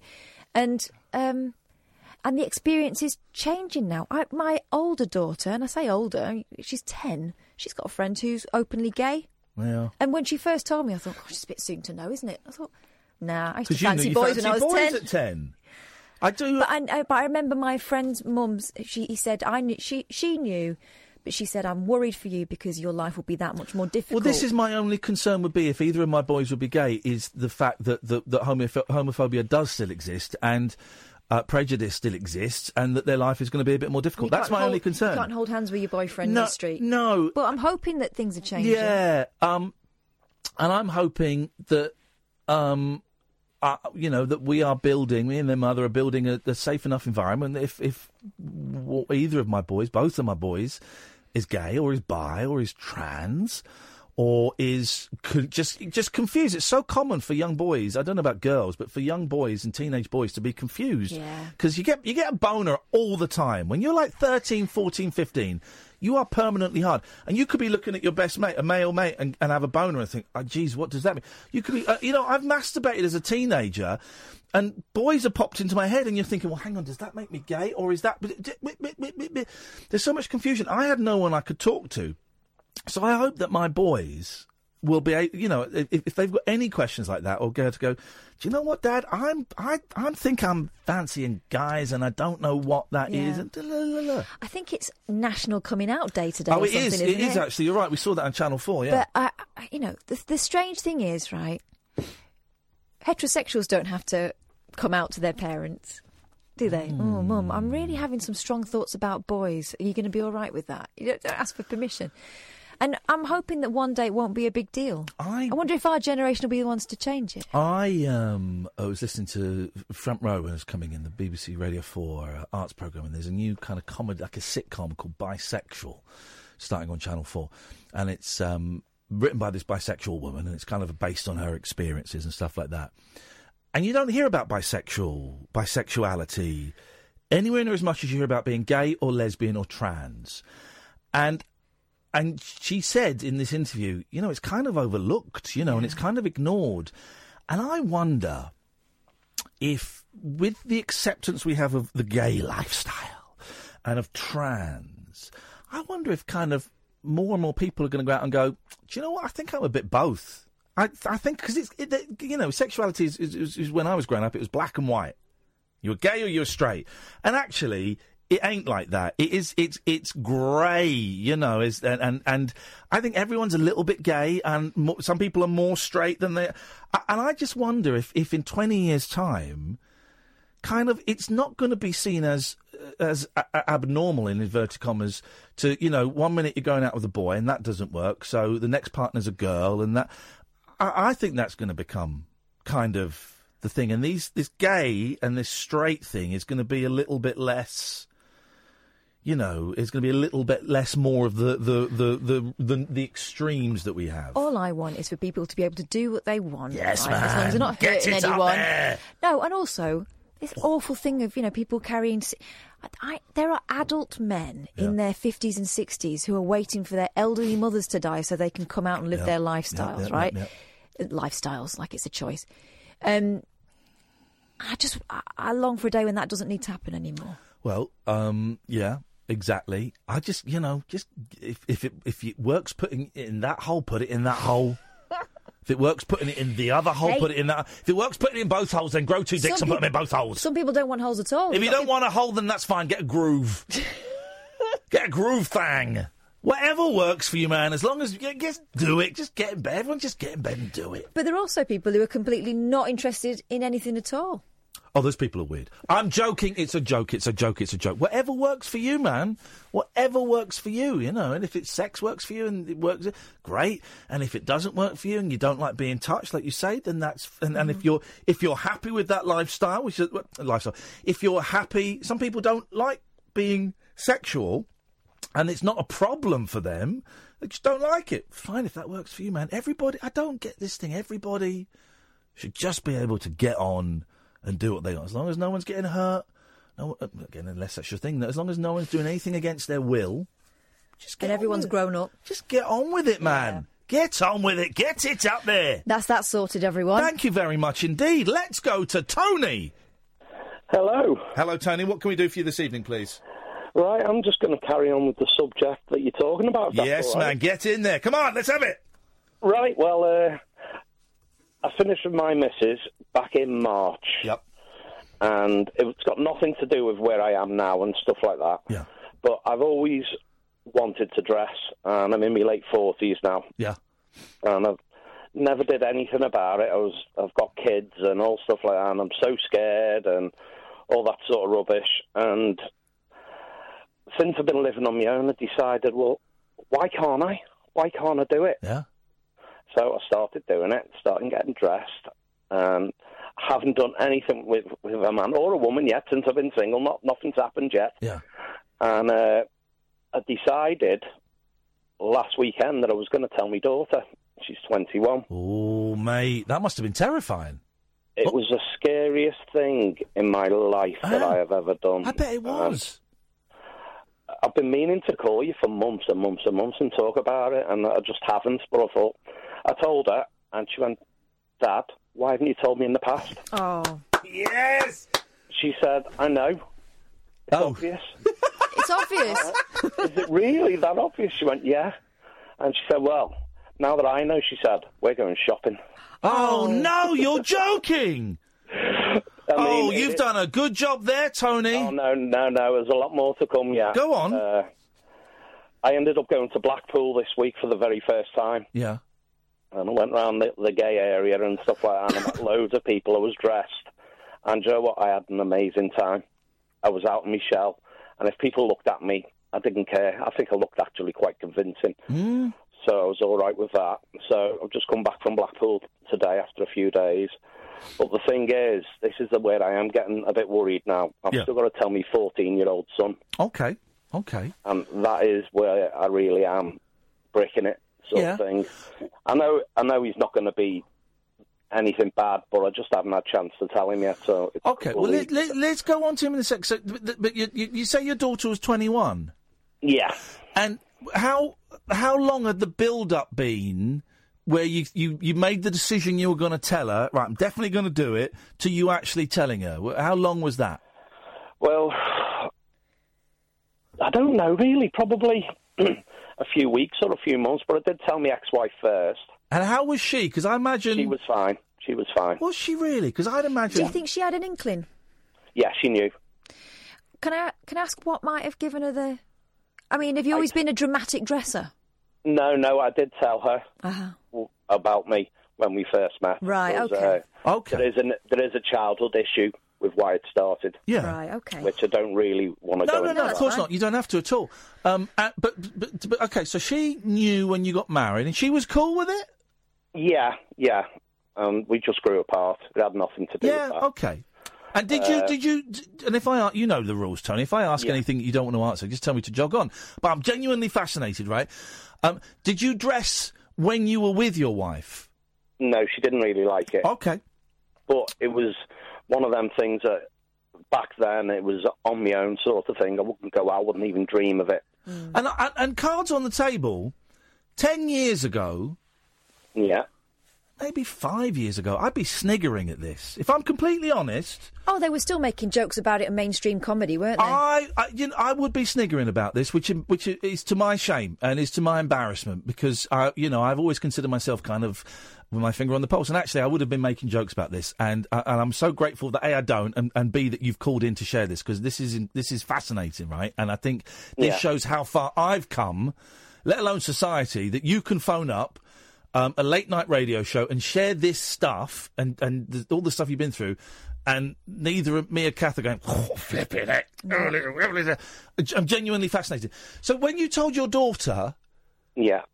what, I mean, I can't even begin to imagine what that was like. Uh, it was just when we were, I was driving back one night and she was in the car with me. She said, I've got something to tell you. I said, don't worry, I haven't got cancer. I'm not dying or anything. Everything's fine. Yeah. Uh, but I need to tell you this and let me do the whole story first. So I went back to the childhood thing and what happened. She was more upset about that Yeah, I bet. I bet she was. rather than anything else. Yeah. And she said, Dad, I've had an inkling for a long time. I've just... She was more upset that I didn't tell her. Yeah. Oh, mate, I'm welling up here. That's beautiful. That is beautiful. She's amazing now. When I was out in Blackpool, she wanted to see photographs of what I looked like to make sure I looked all right and I didn't look Oh fool. yeah, she's not going to let you go out looking a mess. No, not at all. um, and so, so you had a good. You, you were in Blackpool for the whole weekend. No, uh, Monday to today. Okay, and so was there like a uh, like a festival on, or you just you just going up there for a little break, and you went to the gay area, and and what, what, what was was it just a holiday? Well, originally I I was going to go to Scotland for a few days, and it was just going to be you know, like a chill Yeah. sort of thing because I've worked hard all summer, and that cancelled. And I thought, well, what am I going to do? And I thought, let's go to Blackpool, and let's bite the bullet and do it. See if I can. What? And you went on your own and did it? Yes, Mate, That's incredible. You know. That is. it was scary. Uh, the first time, okay, the first time you you dressed, you got dressed, you stepped out, and you shut the front door. Yeah, What was that like? it was. I have done it a couple of times local, but only for about an hour or so. Yeah. And I just thought, no, I'm doing it. Why can't I do it? And if someone says something to me, I'll say something back. yeah, I bet. Yeah. Oh, mate, I'm so proud of you. I, I, I hope it doesn't sound patronising because I, I genuinely, I'm, I'm really moved by this. This is incredible. This is we've got we've got a, te- a text in from I don't know what Blackpool today is, but he's saying uh, loving Tony and what a fabulous daughter. Um, and I, I think I tell you what it is because we're of a similar age. Yeah, and and and we are of a generation, and I, I can ima- I, I can imagine how difficult. I, I know how difficult it is to express your individuality in a non-conventional way. Here's the other thing, Yeah. right? You, we were talking about it last night. You think your life is going along one track, right? And you get used to it, and you Mm. think, right, Yeah. I can do this. This isn't ideal, but it's not about, not just about me anymore. So I can live with this. It'll be all right. And then you realise you don't have to put up with it. Yeah. But it's going to take some doing to change things. Yeah. And a lot of Yeah. people, and it's nothing against them, a lot of people just, "Uh, I can't do it. I can't do it. I'll just stick the way I am. And they probably live with regret, but they never know. But you've jumped onto the other track. You're living life, man. That's what I said when when when we split. I want to live life now. I'm nearly fifty, and it's time for me to have me time. And the reason I wanted to call up because you've gone through a split. I mean, I, I was probably going through the bad things as you was, and I mm. just thought, I'm going to ring up. I've got the bottle to do this. Mm. No, I haven't. I'll just listen. I'll just listen. And I was like that for months. Mate, you've done you've done braver things. it sounds like them phoning up a radio show. This this kind of thing, i- i- if, if untapped, can sometimes destroy people. Oh, people kill themselves. That's um, the other thing. I was getting depressed with it. and I Yeah. just thought, Well, because you're not being you. Yeah. You're not. You're not living your life. And That- some people can live with that, and a lot of people can't. So, um, telling the boy is the the next step. Yeah. Got any plans for that, or are you just going to kind of wait and see? You know, wait for a moment to arise, or Your ex, your ex will help, won't she? Yeah, but I'd rather do it just me and them. Yeah. Yeah. But I've got him for a week over Halloween in the holidays, and I think Well. that's the ideal time. and I'll tell him. I think we know what your costume's going to be. Oh no, don't. Let's go trick or treating, son. Um, well, you know, if if that if that um, moment arises over that week, um, you know, I wish you the very very best of luck, man. I genuinely, I'm really. I hope it doesn't sound patronising. No, I'm, I'm really moved by the fact that you felt you could come and share this with us, and I think that's I think that's incredible, Tony. And there will be people listening who you will have given them confidence and you will have given them courage and you will have inspired them to maybe, maybe just start taking a, a, a, a you know a different direction in their life that they've been It is, thinking yeah. about. You've just got to be happy, haven't you? You've got to be happy with yourself. And these few days, I've seen the other part of me. And I'll tell you what, the other part of me is more of a drunken uh, party animal than I am. Tony, gi- give us a, you know if you feel up to it, give us a call after Halloween and let us know how it goes if it goes. And definitely um, will. we've got our fingers crossed. And I wish you the best of luck, man. Thank you so much. Oh, thanks a lot. Cheers. Cheers, Tony. Bye bye. Wow. Flippin' heck. What, what an amazing call. What an amazing call. What an amazing roller coaster Tony's been through in the last few months. Well, the last few years, it sounds like. The last few months in particular. How. Well, no, brave is the right word. Brave is the right word. To, to step out at nearly 50 years old in a completely different mindset and physicality and say, actually, do you know what? This is me now. I'm seeing, to be honest, I think I, I don't know whether I'm just more aware of it because it's talked about more, but I'm seeing more and more trans people or, or, Mm. or people who are dressing and, you know, don't necessarily know what label they're putting on Yeah. themselves, and, and it's none of my business. But I'm seeing it a lot more. And whereas in the past, yeah, it was a. It was the sort of thing people used to laugh about. Oh, like I, I have done. on nice Saturday afternoon. Yeah. Um, you know, two Ronnies and stuff. You'd, people would laugh about it, right? yeah. But now I think you know, I've certainly got more of an understanding. And now when I see someone dressing and you know living the best life, I always think you go for it. I'm, I wish I was that brave in some of my decisions. You know. Sandra and Lou, stay there. We'll come to you in a bit. Oh three four four four nine nine one thousand. What show this is tonight? This is Talk Radio. The wild man of late night radio. The Late Night Alternative with Iain Lee. On Talk Radio. We have ways of making you talk. Oh three. Can you stop wafting, please? Don't you ever make that chili again? It's gone um, straight to my bottom. I'm eating it again. I'm flipping it. How can the air be chewy? Seriously, the things I go through for this show. Okay, well, you lost us a guest last night because you couldn't work out the time difference in America. So but I gained them for today, so you think, you swings think- and roundabouts. No, it's not. You didn't gain them for today. You got a guess that you you lost Didn't lose yesterday. them. I, I, I misplaced them. Let's go to Sandra. Good evening, Sandra. How are you? I'm all right, thank you, Sandra. A little bit windy, if I'm completely honest, yeah, I'm not all right. but um, but uh, we're fine. What can we do for you tonight, Sandra? Oh, I don't know how to follow that phone call. That was amazing. Wasn't it? It's something. Oh yeah. I mean, as Talk Talk sang, always when you make it, celebrate it. Eh? Well, that's it. You know, as I get older and realise that I'm, I am more than likely over halfway through my life. Imagine, over halfway through my life, right? It's all downhill from here. Um, I, I, if I want to, if, if there's things I've not done, I better start doing them soon. Otherwise, I'm going to get to 80 and think, oh man, It's something I wish you'd stop doing. Oh, shut up, Catherine. I'm trying to be philosophical with my good friend Sandra here, who's called in, and you're making fart jokes. I'm so sorry, Sandra. Anyway, what have you called in for tonight? Right, right, okay. Can I get us into the Halloween spirit a little bit? Oh, mate, well, hang on a minute. Let me hel- let me just help you for a second. Um, uh... What are you beefing on about? No, that's not it. Hang on a second. Here we go. Here's the Halloween spirit. Away, away you go. Away you go, Sandra. Okay, right. I was down in Liverpool at the weekend with my boys to see the Giants, and I was in a hotel. I The wasn't Giants? hotel. American football. Yeah, the big. No, no, no, the big ninety-foot Giants. Hang on a minute. cruising around. There's a ninety. There's ninety foot giant. I know that there's apparently because I've heard it on Howard Hughes' show. There's a street that's got a time portal in, and that's, there is loads of recorded incidences of people walking down this street and disappearing through time. I know that as Say a fact. I know that as a Well, fact. anyway. but I don't know about the ninety foot giants. Well, anyway, it was a thing in Liverpool the weekend, and an event. So we went down to Liverpool and we stayed in a hotel. I won't mention the name, okay? Okay. But it's well known. And it was built the same year as the Titanic. And I saw a ghost for the first time in my life. Oh, come on, mate. Get, get, let's get to the meat and two veg. This is incredible. well, tell me about the. Oh, oh. What, what, what happened?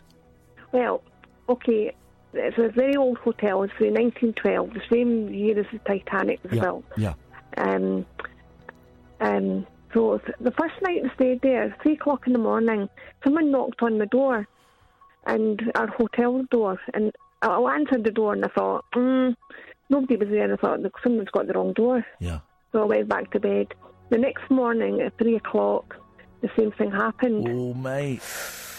But I op- listen, listen, Iain. I'm listening. I opened the I opened the door and and I looked down the corner and there was this guy and he was dressed in Victorian clothing, a long sort of frock coat. It was purple, and he had a hat on, and he was going in the corner, and I was freaked out. You know what I mean? I had chills. I had chills. Um, and I asked the hotel staff the next day, and this person's been seen. Yeah, it's a real thing. You know, that was a ghost. Well, hang on. Well, okay. Let me just let me just um, do what Howard Hughes never does, and let me question you about this. How? Because I've been in hotels before, and I've had knocks on the door at three o'clock in the morning, and it's quite often it's drunk people coming back, Mhm. and they're like, "Oh, give us shit about his tosses in the fair, oh, smashing the door." And so they bang on the doors, and you, you wake up. And I never open the door because I don't want to get murdered. Um, Mhm. But but you actually got up and you opened the door, Mm, I did. yeah. and it was a Victorian gentleman in a purple coat. Well, he was far away. He was going round the corner um, of the hallway, um, just walking down. I just saw the back of him. Yeah. Um, Sounds like Willy Wonka. Shush, shush, Willy Wonka. Yeah, but apparently, um, he's apparently this hotel has a number of ghosts in it, and this is someone who people have reported seeing. Well, hang on. What's the name of the hotel? I think I'm allowed to say it. Well, you can. Here's, I love it when people go, "Am I allowed to make?" As long as you're not saying that they, they, you know, they killed you and poisoned you. Yes, you can No, say the name no, of them. Yeah. The Adelphi Hotel. Oh, the Adelphi. Mm-hmm. Very yeah, his- it's really cheap. It's cheap. Yeah, You very but historic so hotel. Yeah, yeah. Oh, And they Yeah. had. And so you went down the next day, Mhm. and you asked them. You said, "I've seen a, I've seen something." Yeah. The Britannia Adelphi. Mm-hmm, yes. Uh, hang on a second. Let me give, let me give him a little call. Adelphi named as most haunted hotel in the UK, according to the oh Liverpool my Echo. goodness! Chris needs to go there. Chris Hang on a needs to go there. Me, I'm going to phone them up. I'm going to phone them up. Let's let's have a little chat. I mean, we'll see if we can get someone. There might there'll be someone on reception. Welcome to the Adelphi Hotel. Oh. Calls are charged at 13 pence per minute. I'm not paying. Plus your chosen company's access charge. I'm not paying. Calls are recorded for training and quality We're purposes. recording it as well for spooky purposes. Please listen carefully to all the following options. Oh, can you do this, Sam? If you have an existing reservation for up to nine bedrooms, press 1. Nine? To make a new reservation for up to nine bedrooms, Nine? press 2. For reservations of 10 They're gonna bedrooms get caught or out by more, Snow White again. Press 3. For conference or banqueting inquiries, press 4. For directions or to speak to the hotel directly, press 5. Get press five for a Sam because I can't do it this side. So you press. Oh, sorry, you press five for a Sam and let us know when you have. Come, we haven't got touch screen. Touch. Uh, we're there. Okay, here we go. Here we go.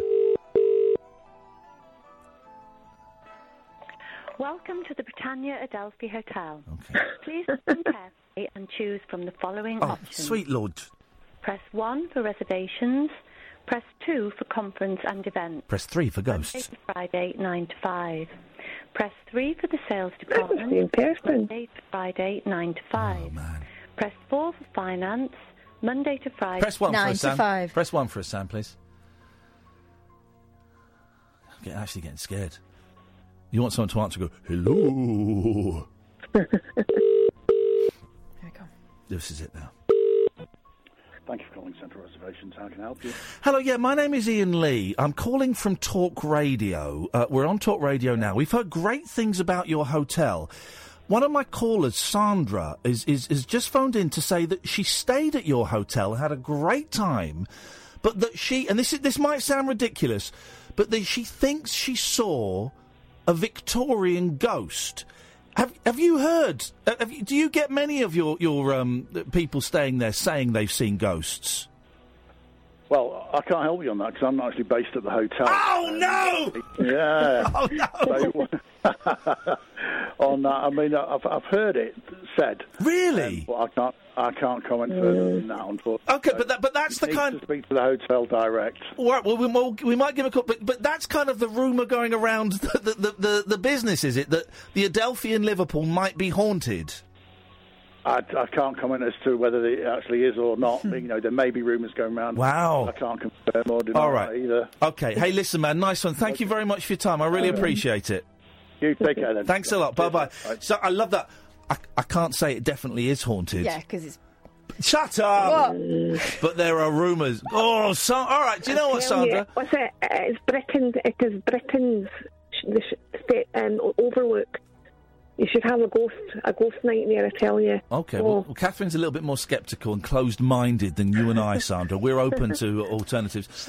If anyone has, st- has stayed at the Adelphi in Liverpool and had the willies put up them, oh three four Mm. Do you want to hear the story from the Echo? Yeah, go on. Adel- Four nine nine one thousand. Adelphi named as most haunted hotel in the UK. Here we go. Oh my goodness! Would you make a booking here? Booking. Why are you doing it in a Scottish accent? No, well, they would say that in You're saying Liverpool. Anyway, booking. they would say Boo. They've written boo. Boo. All right, well, quickly, in 'cause we're going to go to the news in a minute. You're terrible with the times. Oh, it's still loading. Well, come, come back after. No, because we're going to talk to the Cunny Lingers people. Well, we can mix them both together, can't we? Hey, Sandra, listen, it's nice to talk to you. Thank you for that. We'll see if Yeah. anyone else has had a spooky experience. Let's go to Lou. Good evening, Lou. Good evening. How are the both of you? Good, thank you, Lou. What have you got for us tonight, please? Good. Um, I just want to tell you about whenever my son told me that uh, he was bisexual. Oh yeah, go on. Just with the conversations that Yeah, you were having Yeah. just a wee while ago. Yeah. Um, he's 17 now. Um, he has Asperger's, so things can be a bit difficult for him. Yeah. But when he was 15, um, he was walking out the door and he just stopped and he stuck his head round it and he just came out with it. Boom. He said, I'm bisexual. And I sort of, I, you know, I just looked at him and went, and? You know, like, so what? And he kind of, he looked a wee bit confused. You know, I think he thought, He was waiting for some kind of backlash. Yeah, and you know he he walked back in and you know stood in stood in front of me, and at the time, you know I was I was with my ex partner at the time, Yeah. and I sort of said to him, you know, and so what? I I'll call him Kay. Um, you know, I says Kay, I don't care if you're bisexual or or what you are. All I care about is, you know, that you're happy. Yeah. That who you're with makes you happy, and that you know who you're with, that you're safe with them. And that's You know, it. I don't care who and you as a bring home. parent, surely. It, that's all. You know, even when I was younger, uh, uh, uh, you, you'd hear about someone telling their dad they were gay, and they'd be kicked out. We've had calls from people who were kicked out of the house at fifteen because they were gay, and their dad was like, "I don't want a dirty queer living with me."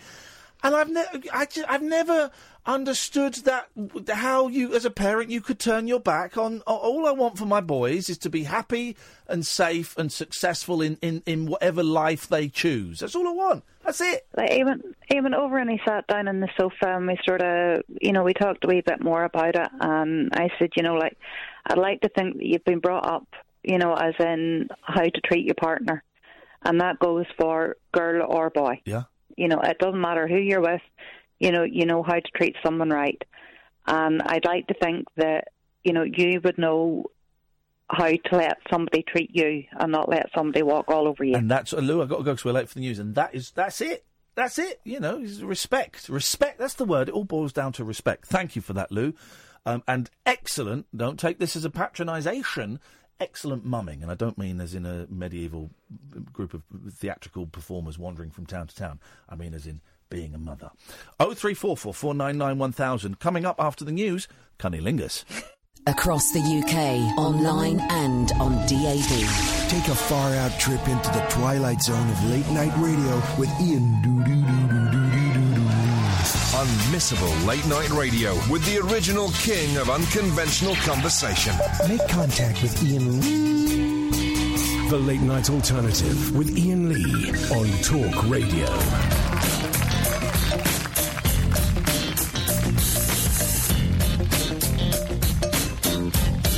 Okay, so um, if you've got kids up uh, listening to this at f- five minutes past 12, then you're a terrible, terrible parent.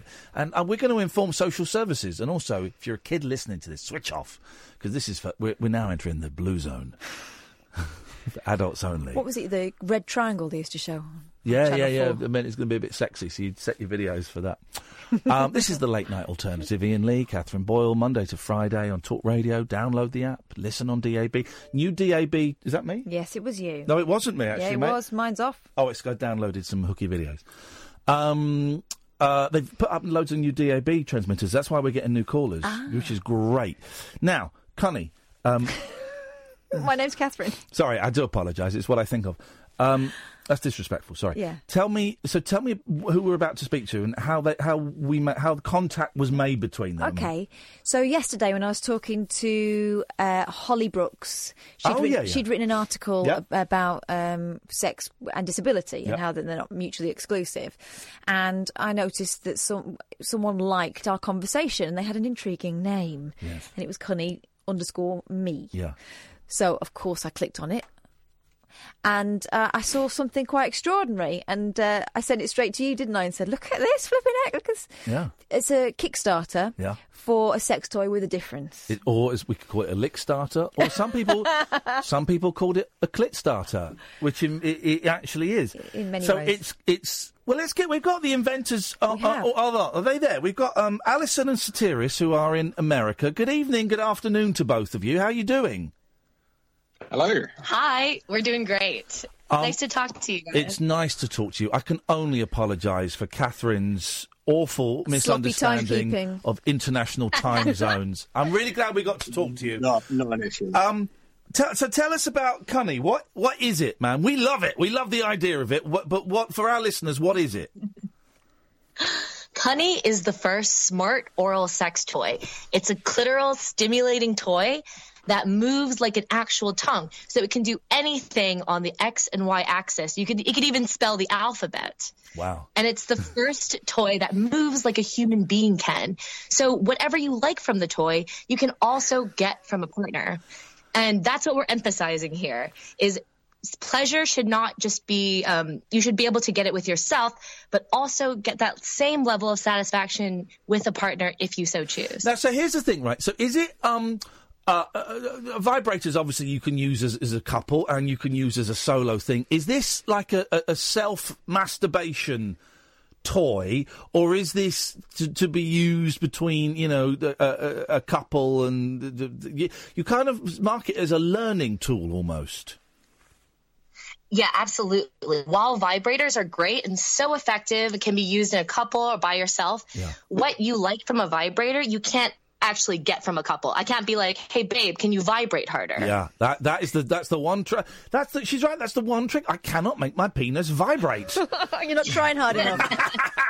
Need more batteries up there. So they're a great addition, but sometimes they can replace the need for us to learn about our own bodies and learn about, you know, have our partner learn about our bodies. So we call Cunni a learning tool Yeah. because you can use it solo, but with our app, you can customize any motions you like, save them. You can send them to your partners as a gift so they kind of have a visual learning tool. Okay. Um, and we even have a guide for people's language. So when you want to talk, when you want to talk to your partner about these kind of tricky subjects, sometimes um, you need a little bit of help. Yeah. We guide you through the process. Um, you answer a few questions, and we can suggest language and techniques to explore with your partner and kind of get through to them without offending them.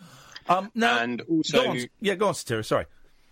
Yeah, and, and also we're trying to build in functionality where it can be controlled remotely. So your the the person's partner could be at a distance with a secondary app, and then they can kind of control from a distance. Hey, this is So- amazing. This is genius. So, but potentially, the partner could be on the other side of the world, and you could be on the phone, and with your app, you're kind of you're you're pleasuring your partner with your tongue, almost. Is that what you're saying? Essentially, yes. Wow. It has it has the potential for that. Um, now, listen, you two, you, you, you two are a couple. Is that right? Uh, husband and wife. Husband and wife. Oh, I didn't realise. you- Okay, well, well fantastic.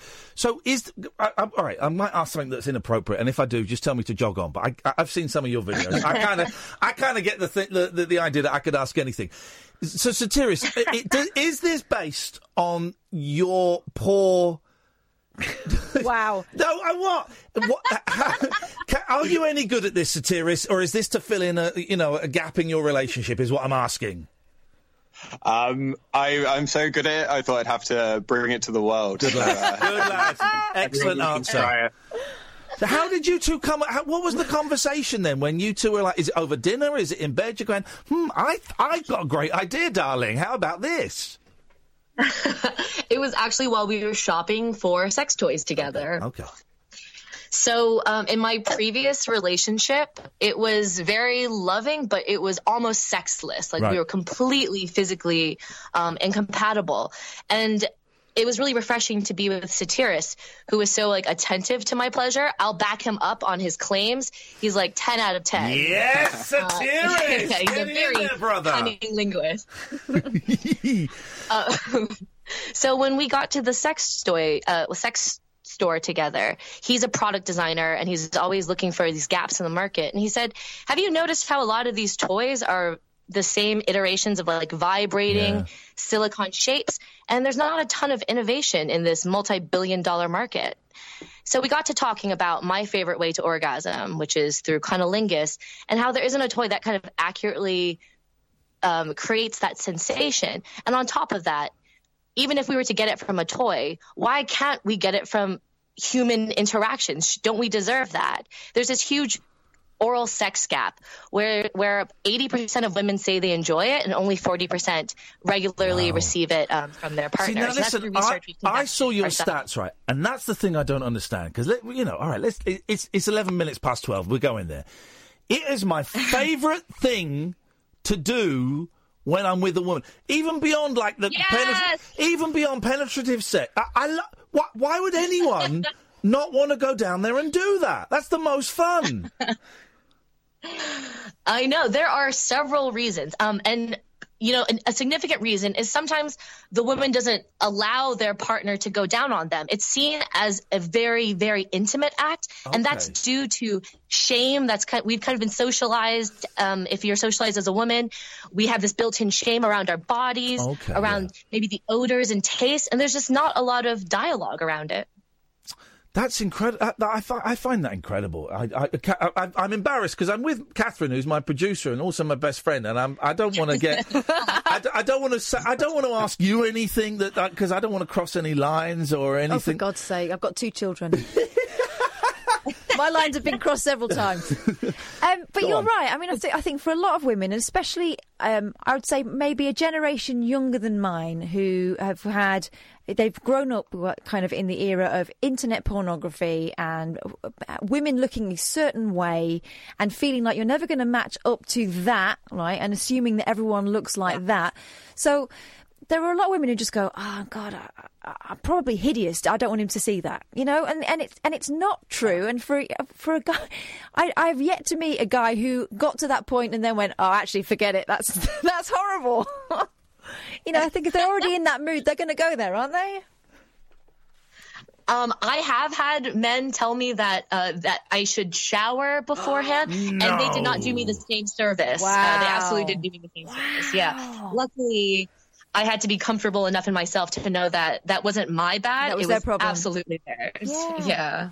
Um, uh, Satiris, have you two always been able to talk very openly about sex and what the other person wants? Because I, you know, you're British like uh, like me, I think, and and um, the- the- a lot of the Brits are kind of reserved. And in my twenties and in my a lot of my thirties, I would be too embarrassed to say to my partner, "So what is it you like? What do you want to do? What's going to make you come? What is what is the? Do you like this? Do you not like this? Ha- You know, as as I'm older in my forties now, I, I, I feel a lot more confident. And actually, as a woman, as a younger woman, I've put up with things that weren't particularly nice. Yeah. just think I don't want to hurt his feelings. Yeah, I, I, now I feel more confident about saying, "Do you like this?" I, I can feel that I've not quite got this right. Where should I be? Um, have you always been good, Satiris, at, at kind of saying, you know, having th- verbal communication about this sort of stuff? I, I obviously it varies for everybody, but for me personally, I've always been quite comfortable with kind of open communication and trying to trying to figure out and learn what that pa- partner wants and what works for them. Um, maybe it's the way my mind works, but I like to kind of figure stuff out and um, But you're an engineer. all of that. Right. Yeah. So the the the the, the, sh- the quickest way and the shortcut is just asking people and trying to, to be to be uh, to be open to it. But um, to be honest, I think a big thing as well is like being able to check your ego at the door. And so a lot of men like to think they're sort of they've got it all figured out. It's all down pat. What works for one person will work for everybody. Yeah. But in reality, there's such such variety and, and such a difference of what works for certain people. And we really try to bring that back into the toy as well. So with the app, you can trace out any pattern you want, Yeah. which means the, the toy can move in an almost infinite number of ways. And so it can really be tailored towards each user's own preferences. Does it actually? How how much like a tongue does it actually feel like? Because a tongue is um, that's a strange old thing to try and replicate. How, how- close is it? And don't don't give Oh, me the sales yeah. pitch. Come on, give me the facts. No, no, no. No, it's it's incredibly hard organ to replicate. It has it- it's comprised of like five different muscle sets. You've got lots of different like uh, layers of texture and um, hardness. So what we've got is actually three materials that make up the tongue tip. Yeah. So you've got a sort of two two different types of silicon that give it this kind of like nice softer feel, but then it's got a sort of slightly firmer inner core, and so you can still kind of apply a certain level of purchase to it. Right. Um, and then with the with the movement, it can move in both the x and the y axis, and so you've got actually a really wide range of shapes and patterns it can move through, and then you couple that with the with the speed element, so you can like make it go faster, slower, and and so obviously it's challenging to get it 100% like a real tongue, but compared to anything else out there on the market, I, we believe it's a, a massive leap forward. We've had five people beta test, uh, alpha test it, Yeah. and they said it was quite tongue-like. The only thing that it's not able to replicate at the moment is the feeling of a broad tongue. You know, when you make it very flat and soft. Yes, that's my uh, little trick. Are you concerned at all that there are going to be a lot of men with lockjaw trying to replicate some of these moves? that is the thing, man. If you do it after too long, your tongue aches, and you're just like, I can't, uh, I cannot do it anymore. Let me have a bite. Well, can I just say, um, I think that's a bit of a myth. When you people who get lockjaw and who have tired tongues, most likely just start out super hot and heavy. Yeah. And eighty percent of the work, back me up here, Catherine. Like eighty percent of the work is done in the lead up. You want to be Yeah. really rearing to go by the time you even touch a vulva. it's so true. Why are we bringing cars into it? I don't understand what cars have got to do with it. So- Okay, So, what's the deal? You've got you've got this kick, you've got this Kickstarter. How close are you to making it happen? And, and, and what happens when you know how many will you be able to put out there? Are you, are you have you got a, a decent kind of manufacturing thing ready? Are you ready to take over the world? Should Rampant Rabbit be worried? um, we're we're halfway through um, our funding goal at the moment, so uh, we're, we're getting closer by the day. Um, but we need more support, more backers, more more awareness around this. And I think one of the biggest challenges so far with this kind of taboo subject is just getting media coverage. Um, because people are naturally reluctant to share, especially on uh, social media. Um, It isn't. people you're who right, are seeing it, it isn't. It it. isn't. It isn't talked about, right? We talk about blowjobs all the time. Oh, blowjobs, blowies. You know, and you get j- jokes about BJ's all the time, man. And all kind of American sex comedies from the seventies onwards have been about blowjobs. And no one, you know, and I, the blowjobs are all right, but no one talks about this. And you, you're right. You've got the vibrators for the penetrative sex and the clitoral stimulation and all of that. But, but cunnilingus is a very uh, you know, it seems you're right. It feels like it's overlooked in the great um, uh, g- color palette of sexual uh, activity we've got.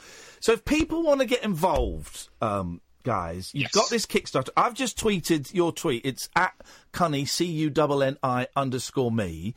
Um, ha- where, where do they go for the Kickstarter? What, what what are you asking for? What what is the what what's the aim? Okay. Um, our goal is to raise 50,000 US dollars and then they can just, if you just Google Cunni, C-U-N-N-I, um, one of the top links will be the, the link to the Kickstarter page and then you can back us on there. And even if you can't back us, just sharing a link, uh, on social media and to people you know would helps out immensely. Okay, I'm going to ask a question that um I don't know. Maybe this is maybe this is where they hang up. Can a man use it on his bum? Oh my God! Well, no, I, you because again, Interesting. Interesting. You should say that. Um, we we may have some future plans for a uh, sister company called Remy.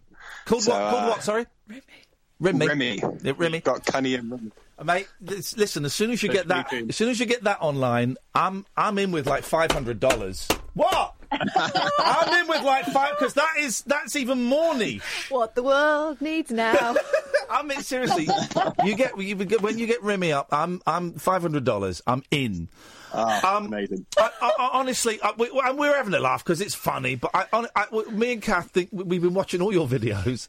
We think this is absolutely brilliant. We th- we, we think you two come across so well in the videos So to and speak. so, so steady on. Um, a- and we, listen, we wish you the very best of luck. Would you keep in touch with us and let us know how it goes when you reach your goal and uh, you know how progress is going and stuff? Yes, definitely. Absolutely. Alison Stiris, it's so nice to talk to you. Thanks a lot. Amazing. Thanks so much. Take, care. Thank you, Iain. Thank you, Bye-bye. Catherine. Thank you. Well, there we go. You see, thank you to those guys. They were great, weren't they, you say? I want to see that in Dragon's Den. Man alive, it's going to be in my den. my cave. We'll never see him again. You'll never see it. Um, oh, they're good for them, man. And the thing is, you're making a sex toy that's for, for oral sex on a on a woman. Got to have a. Imagine if they come on very well. We believe that, uh, but I still don't get why.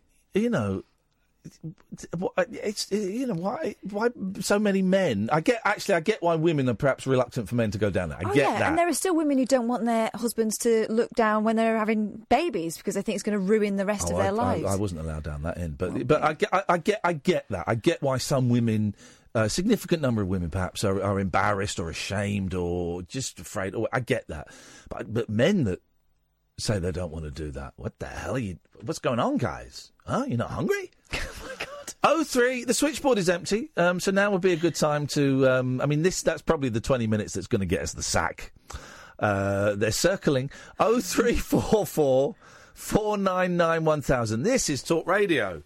Across the UK, online and on DAB. The Late Night Alternative with Iain Lee on Talk Radio. Well, we the, sh- the show has gone from divorce, mental health, trans, cunnilingus. I don't know where we're going to go. We've got 37 minutes left. Where do we go? We've covered everything. I can tell you about the ghosts in Liverpool. If Yeah, go want. on. Let's let's have that. Oh, I forgot about the ghosts. Yeah, go on. But yeah, I was going to say to you as well. There's another reason why women are shy about allowing anyone down there. Yeah. It's because there's a whole industry built up surrounding us, telling us that we're not clean enough. Well, you want to be clean, but then also men want to be clean around their dinkle. You want to be exactly. clean. You want to exactly. be clean everywhere. But but the but the idea being that you Oh, are less soap. clean because you got a. Oh, do you know what? That do you know what? That's interesting, and I bet that's going to be a thing at some point. Dick soap. I bet. I bet. Get a dick wash. They should make a special um, applicator. Uh, they have it's um, out of a, the tube of Pringles. And a rubber glove. Uh, a lot of my friends have discovered that minty um, body wash. I love minty body wash. It just makes you feel alive. But do you know what? Him waggling his eyebrows Yes, in there. mate. But do you know what? I bet because because we, we, we saw didn't we uh, about a month ago an advert for, for soap for vaginas, Yeah, yeah, yeah. and we laughed and people phoned in and went, no, no, no, that's been out for ages. Yeah, it is. And I, I bet um, dick soap's going to be the next thing. You want to? They're going to call it that. Well, no, but because because um, they call it a cle- 20 cleanest. 20, 20, um, uh, um, 20 years ago, there, Oh, were there were hardly any male grooming products. Here's the thing, and my granddad thought anyone who wore a man who wore aftershave, Yeah, yeah. deodorant, nah, that's that that's for effeminate men. I remember 20 years ago, you could get a bit of moisturiser for men, but men that wore moisturiser. Whoa, what the hell is wrong with you? But now men are, are, are, almost up to speed, probably probably up to speed with women's Yeah. women's hygiene and grooming products. So if there's a soap. You know, as if you need a specific soap for your vagina, then there's there's going to be a there's going to be a, sticking anything up there. there's going to be be, a, there's going to be a dick wash. That's got to be the next thing you want. You want your balls and your penis. You want your penis and your helmet to be um, nice and clean. Then you need this, di- and I will do the adverts for it. Oh God, I will do the I don't think it's your market. Um, they want someone who's like a Ken doll down there. Uh, no, they don't. They want someone. Ken dolls are smooth. Exactly. Yes, exactly. Anyway, ghosts. Yes. Give me the music. Yeah. Oh, you want the um? Uh, yeah, sure. Here we go. Here's the ghost. Ladies take- and gentlemen. let- let's the change ghost, gears the now, ghost everyone. music. Bring it. No, no, Oh, okay, we've here we done go. that. There we go. Ghost music. There we go. No, No. no. You know? it's not. A, it's not a. No, Okay. Let's try. no, it's not sad. Okay. Spooky. Shanty Pony. Yeah. I have to say this because he's a friend of mine. Iain Lee is amazing. Thank Oh, you. Flipping out. Oh, I, I know the music. Oh, sorry, I'm, I'm not. I'm not. I'm not thinking it's because because I'm so late. Here we go.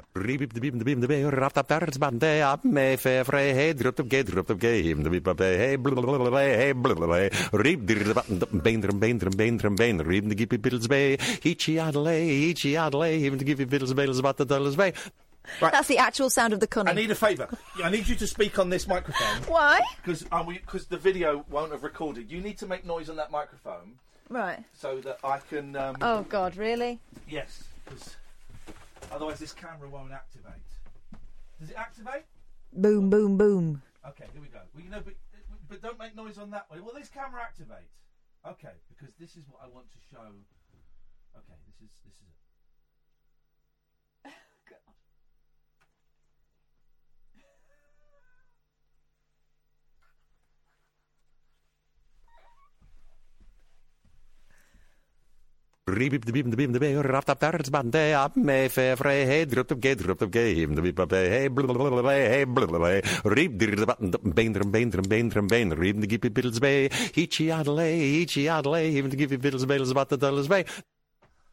You won't know what we were doing there, dear listener, but you'll see the video tomorrow, and it will make perfect sense. I'm going viral with my tongue. You should keep that clean. Yes, mate. What you got? Go on. Give us give us a spooky, um, spooky. Seriously though, that would be a good Oh, sound effect for that. Yeah, it would be. Um, What you beefing on about? Here we go. A Liverpool hotel has been named as the most haunted in the UK by a paranormal expert. Oh yeah. Who I tweeted earlier on. Here we go. The Adelphi Hotel on Ranelagh Street has been named most haunted hotel in Britain by supernatural investigator and author Tom Slemen, who even claims he's seen some of the hotel's supernatural guests himself. By the way, this is from the Liverpool Echo. We're talking about Liverpool. He said, "What? I'm being helpful. That was you're me not. being helpful. That was a little just- addendum. You just and you actually just did a facial impression of me. You went, what? What? That's what I do. what? Or maybe you're copying me. What? Don't blame you. What? Copy you. He said, The Adelphi, in my humble opinion, is the most haunted hotel in the UK, and some incredibly strange incidents have gone on in both the present Adelphi and the one that stood there before it in Victorian times. Oh. I often gave talks in the hotel's Sefton suite and was unaware that this suite is an exact copy of the Titanic's Do we- first class smoking lounge. Do we know that he's from Liverpool? Yeah. Okay. Built by the same craftsman hired by the White Star Line. During one talk, there was standing room only, and I and many other people saw three men standing at the far end of the room who were dressed as naval officers with white caps and dark jackets with the braiding. The braiding, The the braiding. braiding munch. The middle officer, who looked about 60, had a white beard and stood about five feet seven or eight, and the trio were there one moment and gone the next, and there were gasps of shock when this trinity of ghosts vanished. Hang on a minute. So he was giving a talk about ghosts. Yeah, and he saw a trinity of ghosts. Some ghosts came to watch his talk about ghosts, and then everyone saw them, Yeah. and then they vanished. Yeah. That sounds like bollocks. Well, we can talk to him about it when he comes on the show. Second question: Can I use it on a man's bum? Tom added, I was later told by a member of staff that you could use it on a man's bum. no, not Yes, really. I'm joking. You won't get any. Of, you won't get that on Tom Swarbrick. No, I don't think he can do Scout. No. I was later told by a member of staff that the ghosts were those of Captain Edward Smith of the Titanic and two unidentified officers. Hang on. Why would the ghost of the Titanic be in Liverpool? Uh, because it sailed from Liverpool? Uh, did it sink in Liverpool? Don't think. No. So ghosts go back to dry land, They do hang they? about. I, Who knows what they do? I don't know why they're always on the stairs like they've Hey. forgotten something. I wonder if there's like loads of bits of the sea that's haunted, like underwater. Yeah. Okay, fine. Sky as well, a bit. Okay, fine. Remember that invisible plane on Howard Hughes? Yes, I do. I've got that somewhere. Yeah. One of my favourite things that ever got said on Howard Hughes. I would love to see an invisible plane. Hang on, this. I've, hang Spot the problem with that guy. Hang on a minute. I've, let, let me just play. One, let it's me just play one clip of that. Hang on a second. Grab pussy. There we go. That was it. Right. Yeah. Carry on. The present Adelphi was built the year the Titanic went down, 1912, and subsequently attracted well-to-do passengers due to travel to America on cruise liners from Liverpool. That answers your question, Iain Lee. It doesn't actually. A spokesperson for Britannia Hotels, who owns the Adelphi, has confirmed there have been reports of ghosts in the hotel by staff for a number of years. They said it wouldn't surprise me if it was all true. Over the no- over the years, a few members of staff have reported seeing a grey lady in a Victorian-style dress in the basement. That's you. You were, also- there, you were there, were you? Because you have not finished. This is a nice little you, grey lady in, in in silly old clothes. It was you, was it, Kath? You don't know how grey I am in the basement. We've also had reports of somebody hanging out of a window in the Crosby room, and when everyone went to check, the window was locked. The David Crosby room. Mm-hmm. Wow. I've not personally seen anything, but it is no, the oldest, ghosts don't exist. oldest hotel in Liverpool, so I wouldn't be at all surprised. Yeah. There you go. Okay. Proof. Well, oh, that story. Oh, here we go. Oh, oh, Other oh. spooky sightings at the Adelphi, according again to Tom Slemen, Okay, who let's get writes about haunted Liverpool. Sleeman Brothers. Yes. Raymond Brown, a 15 year old page boy who died after becoming trapped in the baggage room lift of the Adelphi Hotel in August 61. Yeah. His ghost, resplendent in his cap and uniform, has even picked up the luggage of guests and carried it off to various rooms and corridors before vanishing. Well, that's not true. Still, it gets you out of a tip. Here we go. Here's another one. This this'll be you. this sounds like a pervert ghost. An unknown whistler in the lift of the hotel who often breathes down the neck of guests and sometimes taps them on the shoulder. But with what? George, I. Sh- George, I'm whistling. I know. George, a man in a tuxedo with a toothbrush moustache. Oh, hang on. Dave says this sounds an awful like, lot like the Scouse lady who calls yes word or s word. Well, they do sound similar. Hmm. Maybe the maybe the neighbours. George, a man in a tuxedo with a toothbrush moustache who calls to members of the public from a certain window in the Brownlow Hillside of the hotel. Apparently, he committed suicide at the Adelphi sometime in the 30s. Again, if he committed suicide, why would he still be hanging out the window? Well, because his spirit has not been released to go to heaven. He's been quite jolly, when though. if you commit suicide, you can't go to heaven. Well, that's Everyone what knows they say. that. Finally, an identified female pickpocket ghost who's been seen rifling through guests' clothes and belongings in the early hours. She always disappears into thin air when challenged. So this is um. So from Howard Hughes' show, the other spooky thing I know about it is there is a street that has a time portal in it, and it's and a it- it causes time slips, and several people, including a copper, they never lie. Never. He fell down the stairs. Including a copper, have walked down the street in like the 1990s Mhm. And suddenly found themselves in like the 1800s. And they're like, shit, what the. But hang on a minute, whoa, what is this? And then they go back the other way and they come back into the present What, day. like Good Night Sweetheart? Yeah. I tell you what, take a quick break. You Google time slip in Liverpool Street, and then we'll speak to Nigel in Maidstone. The Late Night Alternative with Iain Lee on Talk Radio. We'll get you talking. Found it, haven't you? Mm. Let's speak to Nigel, and then we're going to find out about the time slip in Liverpool. If you've slipped through time in Liverpool, um, 0344 499 1000. You ever seen a ghost, Nigel?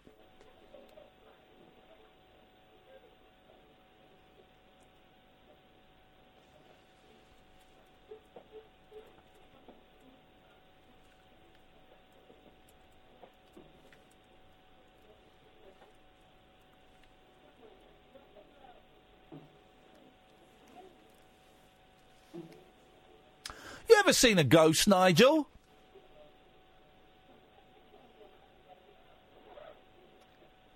Have you ever seen a Nigel?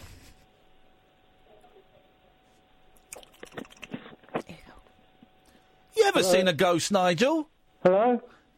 You ever seen a ghost, Nigel? Oh, sorry, I, I, I was just putting my shirt on and I thought uh, there was an advert wasn't finished yet. For, You ever seen a ghost, Nigel? no, I haven't, no. Thanks very much. What have you got for us tonight? I would have just rung in to, to, to have a chat, really. Aye. Because I haven't rung in for a while. We're, we're, we're having a bit of a spooky show tonight. It's been a little bit When is naughty. Halloween? Is it on Sunday?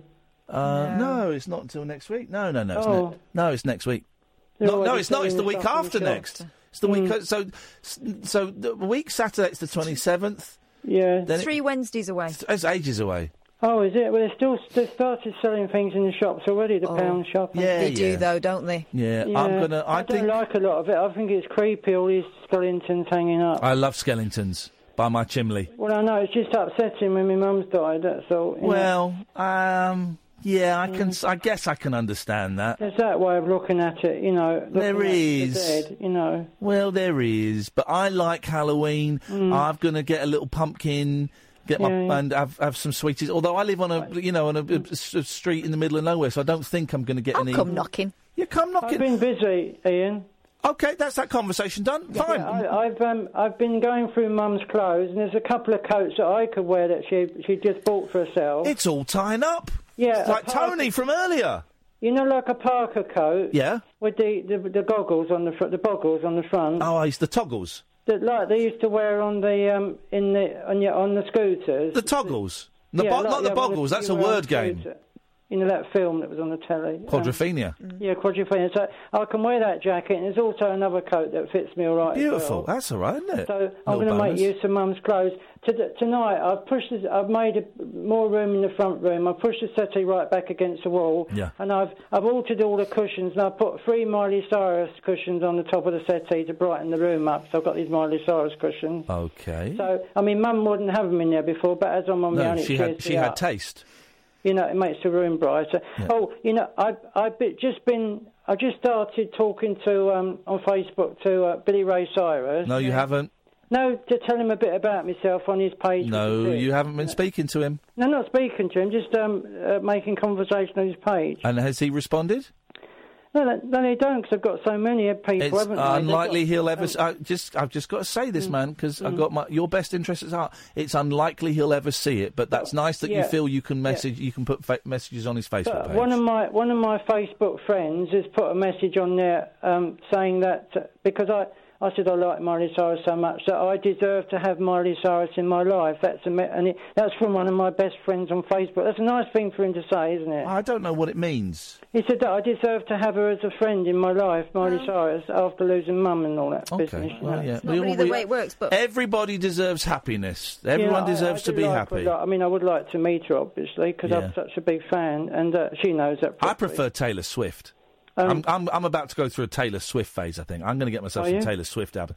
Now I've seen her dressed as a. than Miley, though. She's about 20, I think. No, she's older than 20. She's got to be about 27 now, 28. I'm No, say. no, no, she was younger than Miley. Um, well, maybe She's she's grown older than 22 her. then. Hang on a second. How old is Taylor? Taylor Swift is older than 22. Oh. Catherine? she's 28. 28. Well, um, uh, but in the, in the video, in the film when she's with Miley, she looks young, younger than Miley. I Miley. bet they both look younger, don't How they? old is Miley? 26, that's all. Well, she's younger than Taylor. Yeah, yeah. She's 25. No, I, um, Iain. I can't believe I can't Yeah, believe sorry, Nigel's sorry. picking me up want- for liking well, her. Have you got anything you could use on my YouTube to play tonight? Any songs that you could pick up? Not what to- Nigel's type, The Joker? You Not to, not tonight. I haven't. No, No. no. Um, but I would like to sing live if I could, but not. It's a bit late now because it's late, isn't it? You could whisper a song. Um, I'd rather ring up earlier another, uh, maybe tomorrow night. You ring ring, up you ring up. do. You ring up whenever you want to ring up. If I if I ring up like half ten, it won't be so bad if I sing live, will it? Well, not late. depends on what your definition of bad is. Well, I usually do do it about that time. My don't I? uvula is still um, swollen. Uh, any chances? Are you going to do any more TV programs or TV shows like I'm a Celebrity, Get Me Out of Here? Yeah, they've asked me to do it again this year, and I'm they? considering it. Yeah. Right, could you get me in it?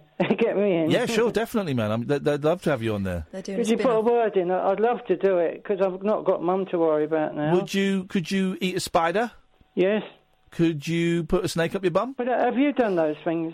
All yeah. those things? Yeah, yeah, did all those things. But you didn't like it though, did you? Half the time. I loved it at the time of my life. Paid a lot you, of money. one, you did the most talking on the television because you was on the box all the Uh, time. exactly. I knew how to. I knew how to work it, so I'd get a lot of screen time. Because he was he was talking with Ant and Dec more than the other people. Yeah, because I, I knew, I knew, I know how TV works, and I know what you got to do to get because on. you're used to being on TV before. Exactly. exactly. But the other people are not. a No, they're idiots. I hated every single one of them. I wish they'd all die. You know, actors are not used to talking about their script. No, exactly. And, neither are thick sports people, like thick boxers and thick football men and thick Hollyoak actors. I wish I hate them all. Because they, they, so a lot of them are no good without their, their actual Exactly. script, are they? All right, Nigel. Thanks for your call, man. Yeah, God bless you. Iain. Thank you. Take care. Tutty bye. Bye. Oh three four four four nine nine one thousand. I, I messaged um, Shappy today for the first time in ages. I might go to Shappy next week for coffee. Just checking in, see how she's doing. Um, this is the late night alternative on Talk Radio. Mondays to Fridays. We're here till one, and then it's uh, we Thursday. It's Paul Ross, isn't it? Thursday night, Friday morning. Paul Ross at one. His last one for the week. Dion, stay there. Coming to you after this, man. The radio show for people who know the best part of the day is the night. The Late Night Alternative with Iain Lee. On Talk Radio. We'll get you talking. It was disgusting. Telling Catherine about an intimate thing that happened in the jungle. It was. It, I've never smelled anything so rotten in my life. Um, the build up around the. Uh, the, Okay, yes, uh, uh, around the helmet. Uh, oh, Let's God. go. Let's go to Dion. Good evening. Good evening, Dion. Yeah, what did you eat in the jungle then? Um, Pig's vagina. yeah, I did eat a pig's vagina. I don't know. The worst thing over it was a badger. Oh, back to you. Did you eat its vagina? I don't know. I just threw it on fire, kill all the fleas. Did you eat a flea's vagina? I should have mentioned that to the Cunni people. Man, I was, uh, I don't know. It was roadkill. That's all. Okay. Yeah. Um, I, we, I wouldn't eat a badger because they've all got tuberculosis. That's why I threw it on a fire. Well, the, the fires don't kill tuberculosis, man. Are you nuts? Well, I don't know, but it was cooked anyway. But I tell you, I wouldn't. Don't eat. Don't eat one 'cause they're not very nice. I don't think you ever ate a badger. I think you're making it up. Well, there you go. What did the badger taste like? Um, I don't know. I, How did you catch the badger? I told you I didn't catch it. It was roadkill. Where did you find the badger? Just outside the Zagreb. How did you start the fire? I don't know. What do you want a song about it? I would like a straight answer. You you didn't kill. You didn't find a roadkill badger and eat it. Come on, man. Now's a, now. This could be a pivotal moment in both our lives. Come on. Well, I did. You Yeah. didn't. Okay, then, stand here. I- I- come on, man. Come on, I Dion. don't- This could be a this can be a great moment. You did not find a roadkill badger outside Zagreb and then throw it on the fire to get rid of its TB and its fleas and then eat it. That did not happen. I didn't say it's TB. It's just burn its fur off. You said to get rid of its fleas and to get rid of its TB. Well, that, no, I didn't. Yes, you did. Yeah, and you said, and that's why you did it No. I Yes. just threw it on there. To get rid of it's its like to do it. fleas. You said to get rid of its fleas. Yeah. Right, Not and then I no, and then I said it had TB, and you said, yeah, that's why I threw it on the fire. No. I can. Don't make me get. The, don't make me, Sam. Start finding the clip. I, I can play the I- clip How, how would you know it had TB? because all badgers have got TB. Who says? The government. That's why they cull them. I thought you might have been talking to Brian May or something. No. Here's the thing. I wonder. It's, it's one of several things are going on. Don't worry about it, Sam. Don't worry about it. One of several things is going on, right? One of three things. I can see three possibilities. One, you actually did find uh, a roadkill badger outside of Zagreb, and you cooked it uh, and you ate it. Two, you didn't find a roadkill badger outside of Zagreb, and you didn't cook it and you didn't eat it, but you genuinely believe that you did. Or three, and this is the one I think that you and I both know this whole story is bullshit. Up to you.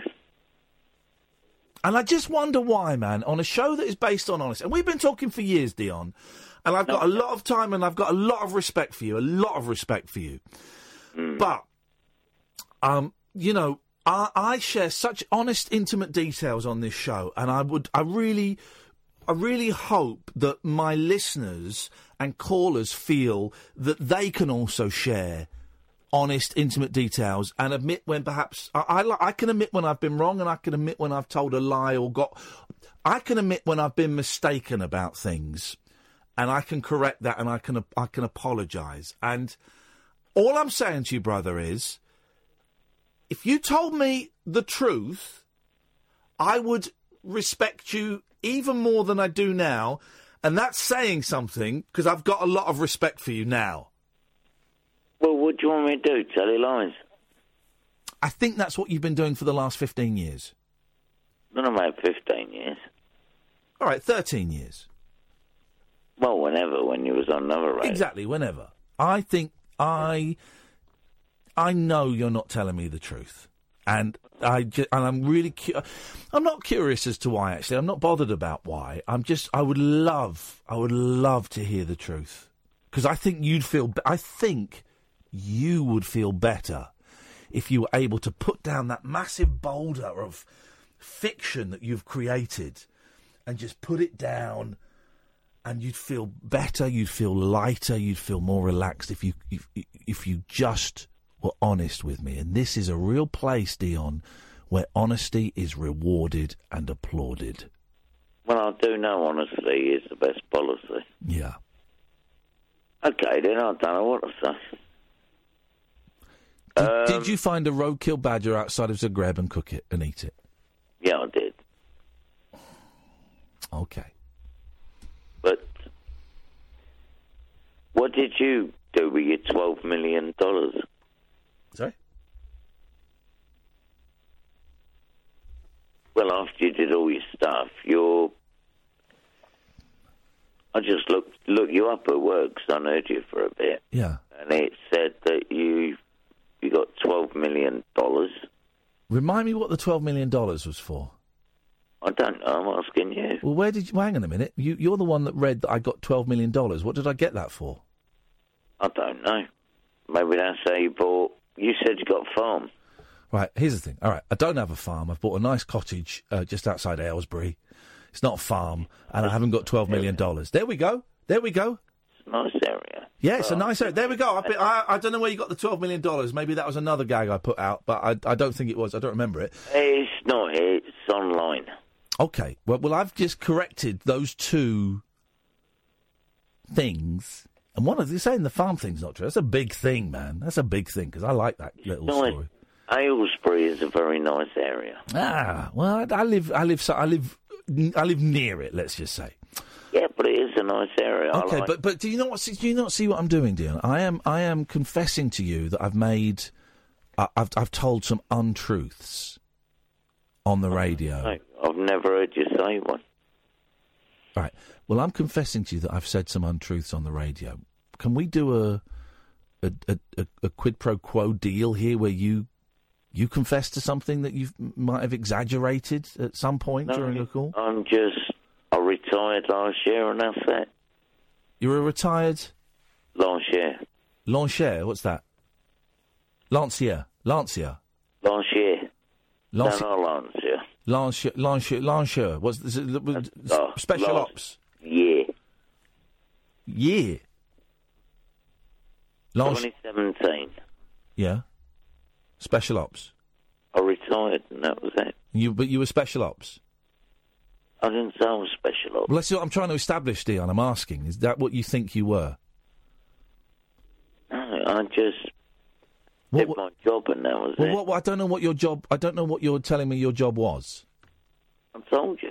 Well, tell me again. I don't know what a lancier is. I just sat about in the Balkans watching. Because in the past, you've told me you've killed people in China. No, I didn't. Yes, you, did. No, no, no, no, no, no, no, no. I would not. I, D- Dion, I remember you specifically telling me when I was on LBC that you would you would had to ass- go and assassinate someone in China. No, you mentioned that a few weeks ago. Yeah, because did I would- when I- China and Hungary. Yeah. I've never been to China. Well, then, then, I, then, then, then, Dion, everything you've told me is bullshit because I specifically remember that. Hey, Paul, come in. I specifically remember that, and there will be people listening who will be able. You, you going somewhere, Paul? You got your coat on. I speci- Oh, I see. I specifically remember you saying that, and there will be people that will be able to track down the audio. Go on, and I'll listen then. Just tell me the truth, man. Well, I've never been to China. I've never been to Hungary. Okay, well then that proves to me that everything you said to me is a lie because I remember you saying that.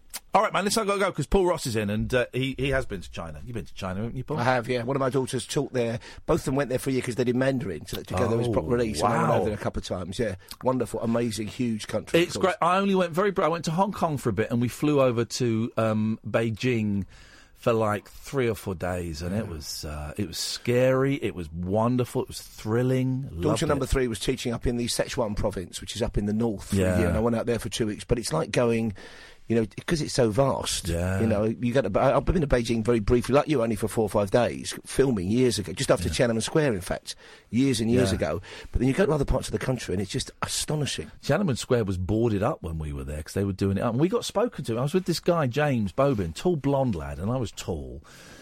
And we got. I mean, you were tall. Well, well, well you stop being tall? but we got we got questioned by someone who we thought he was like an old Chinese guy trying to you know chat us up. But then looking back, we're thinking, no, he was obviously the government. Yeah. And was asking us. He was going, oh, so his English was incredible. And we're going. He's going. So whereabouts are you from? You're London. Oh, what do you do in London? And it was really weird. And you both sleep with your feet in grow bags. Yeah.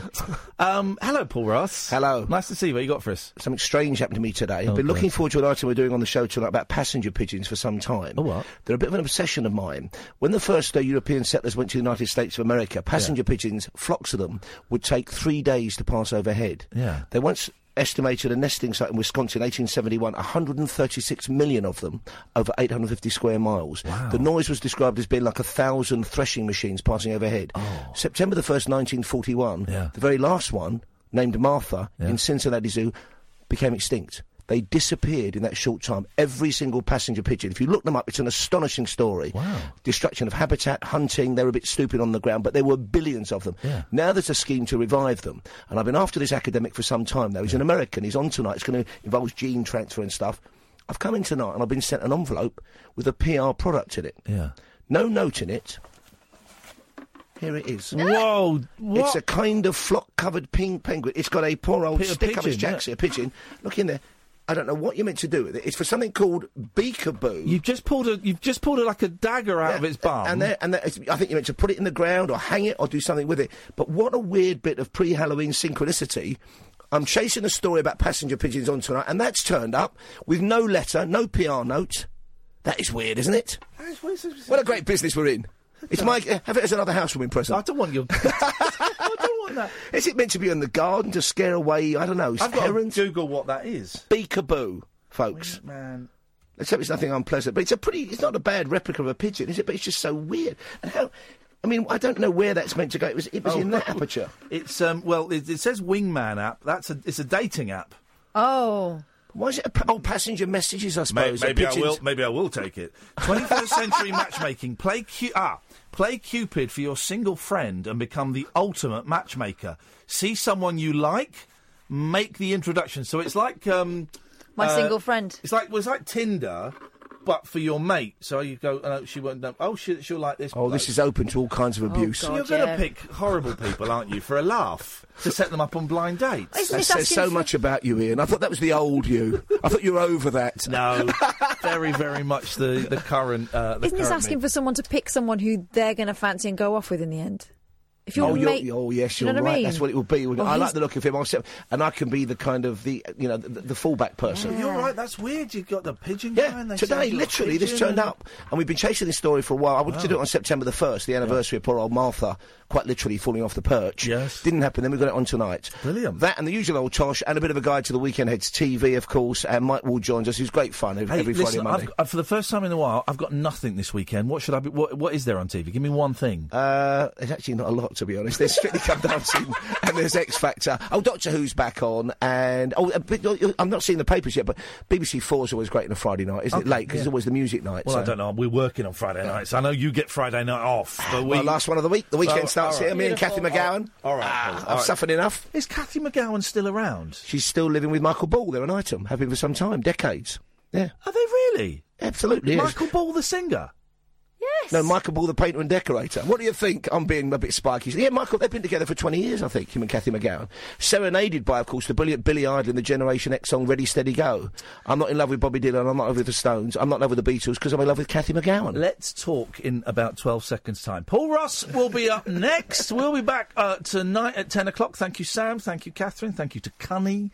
Thank you. You missed it. Uh, stay tuned. Paul Ross is coming up next.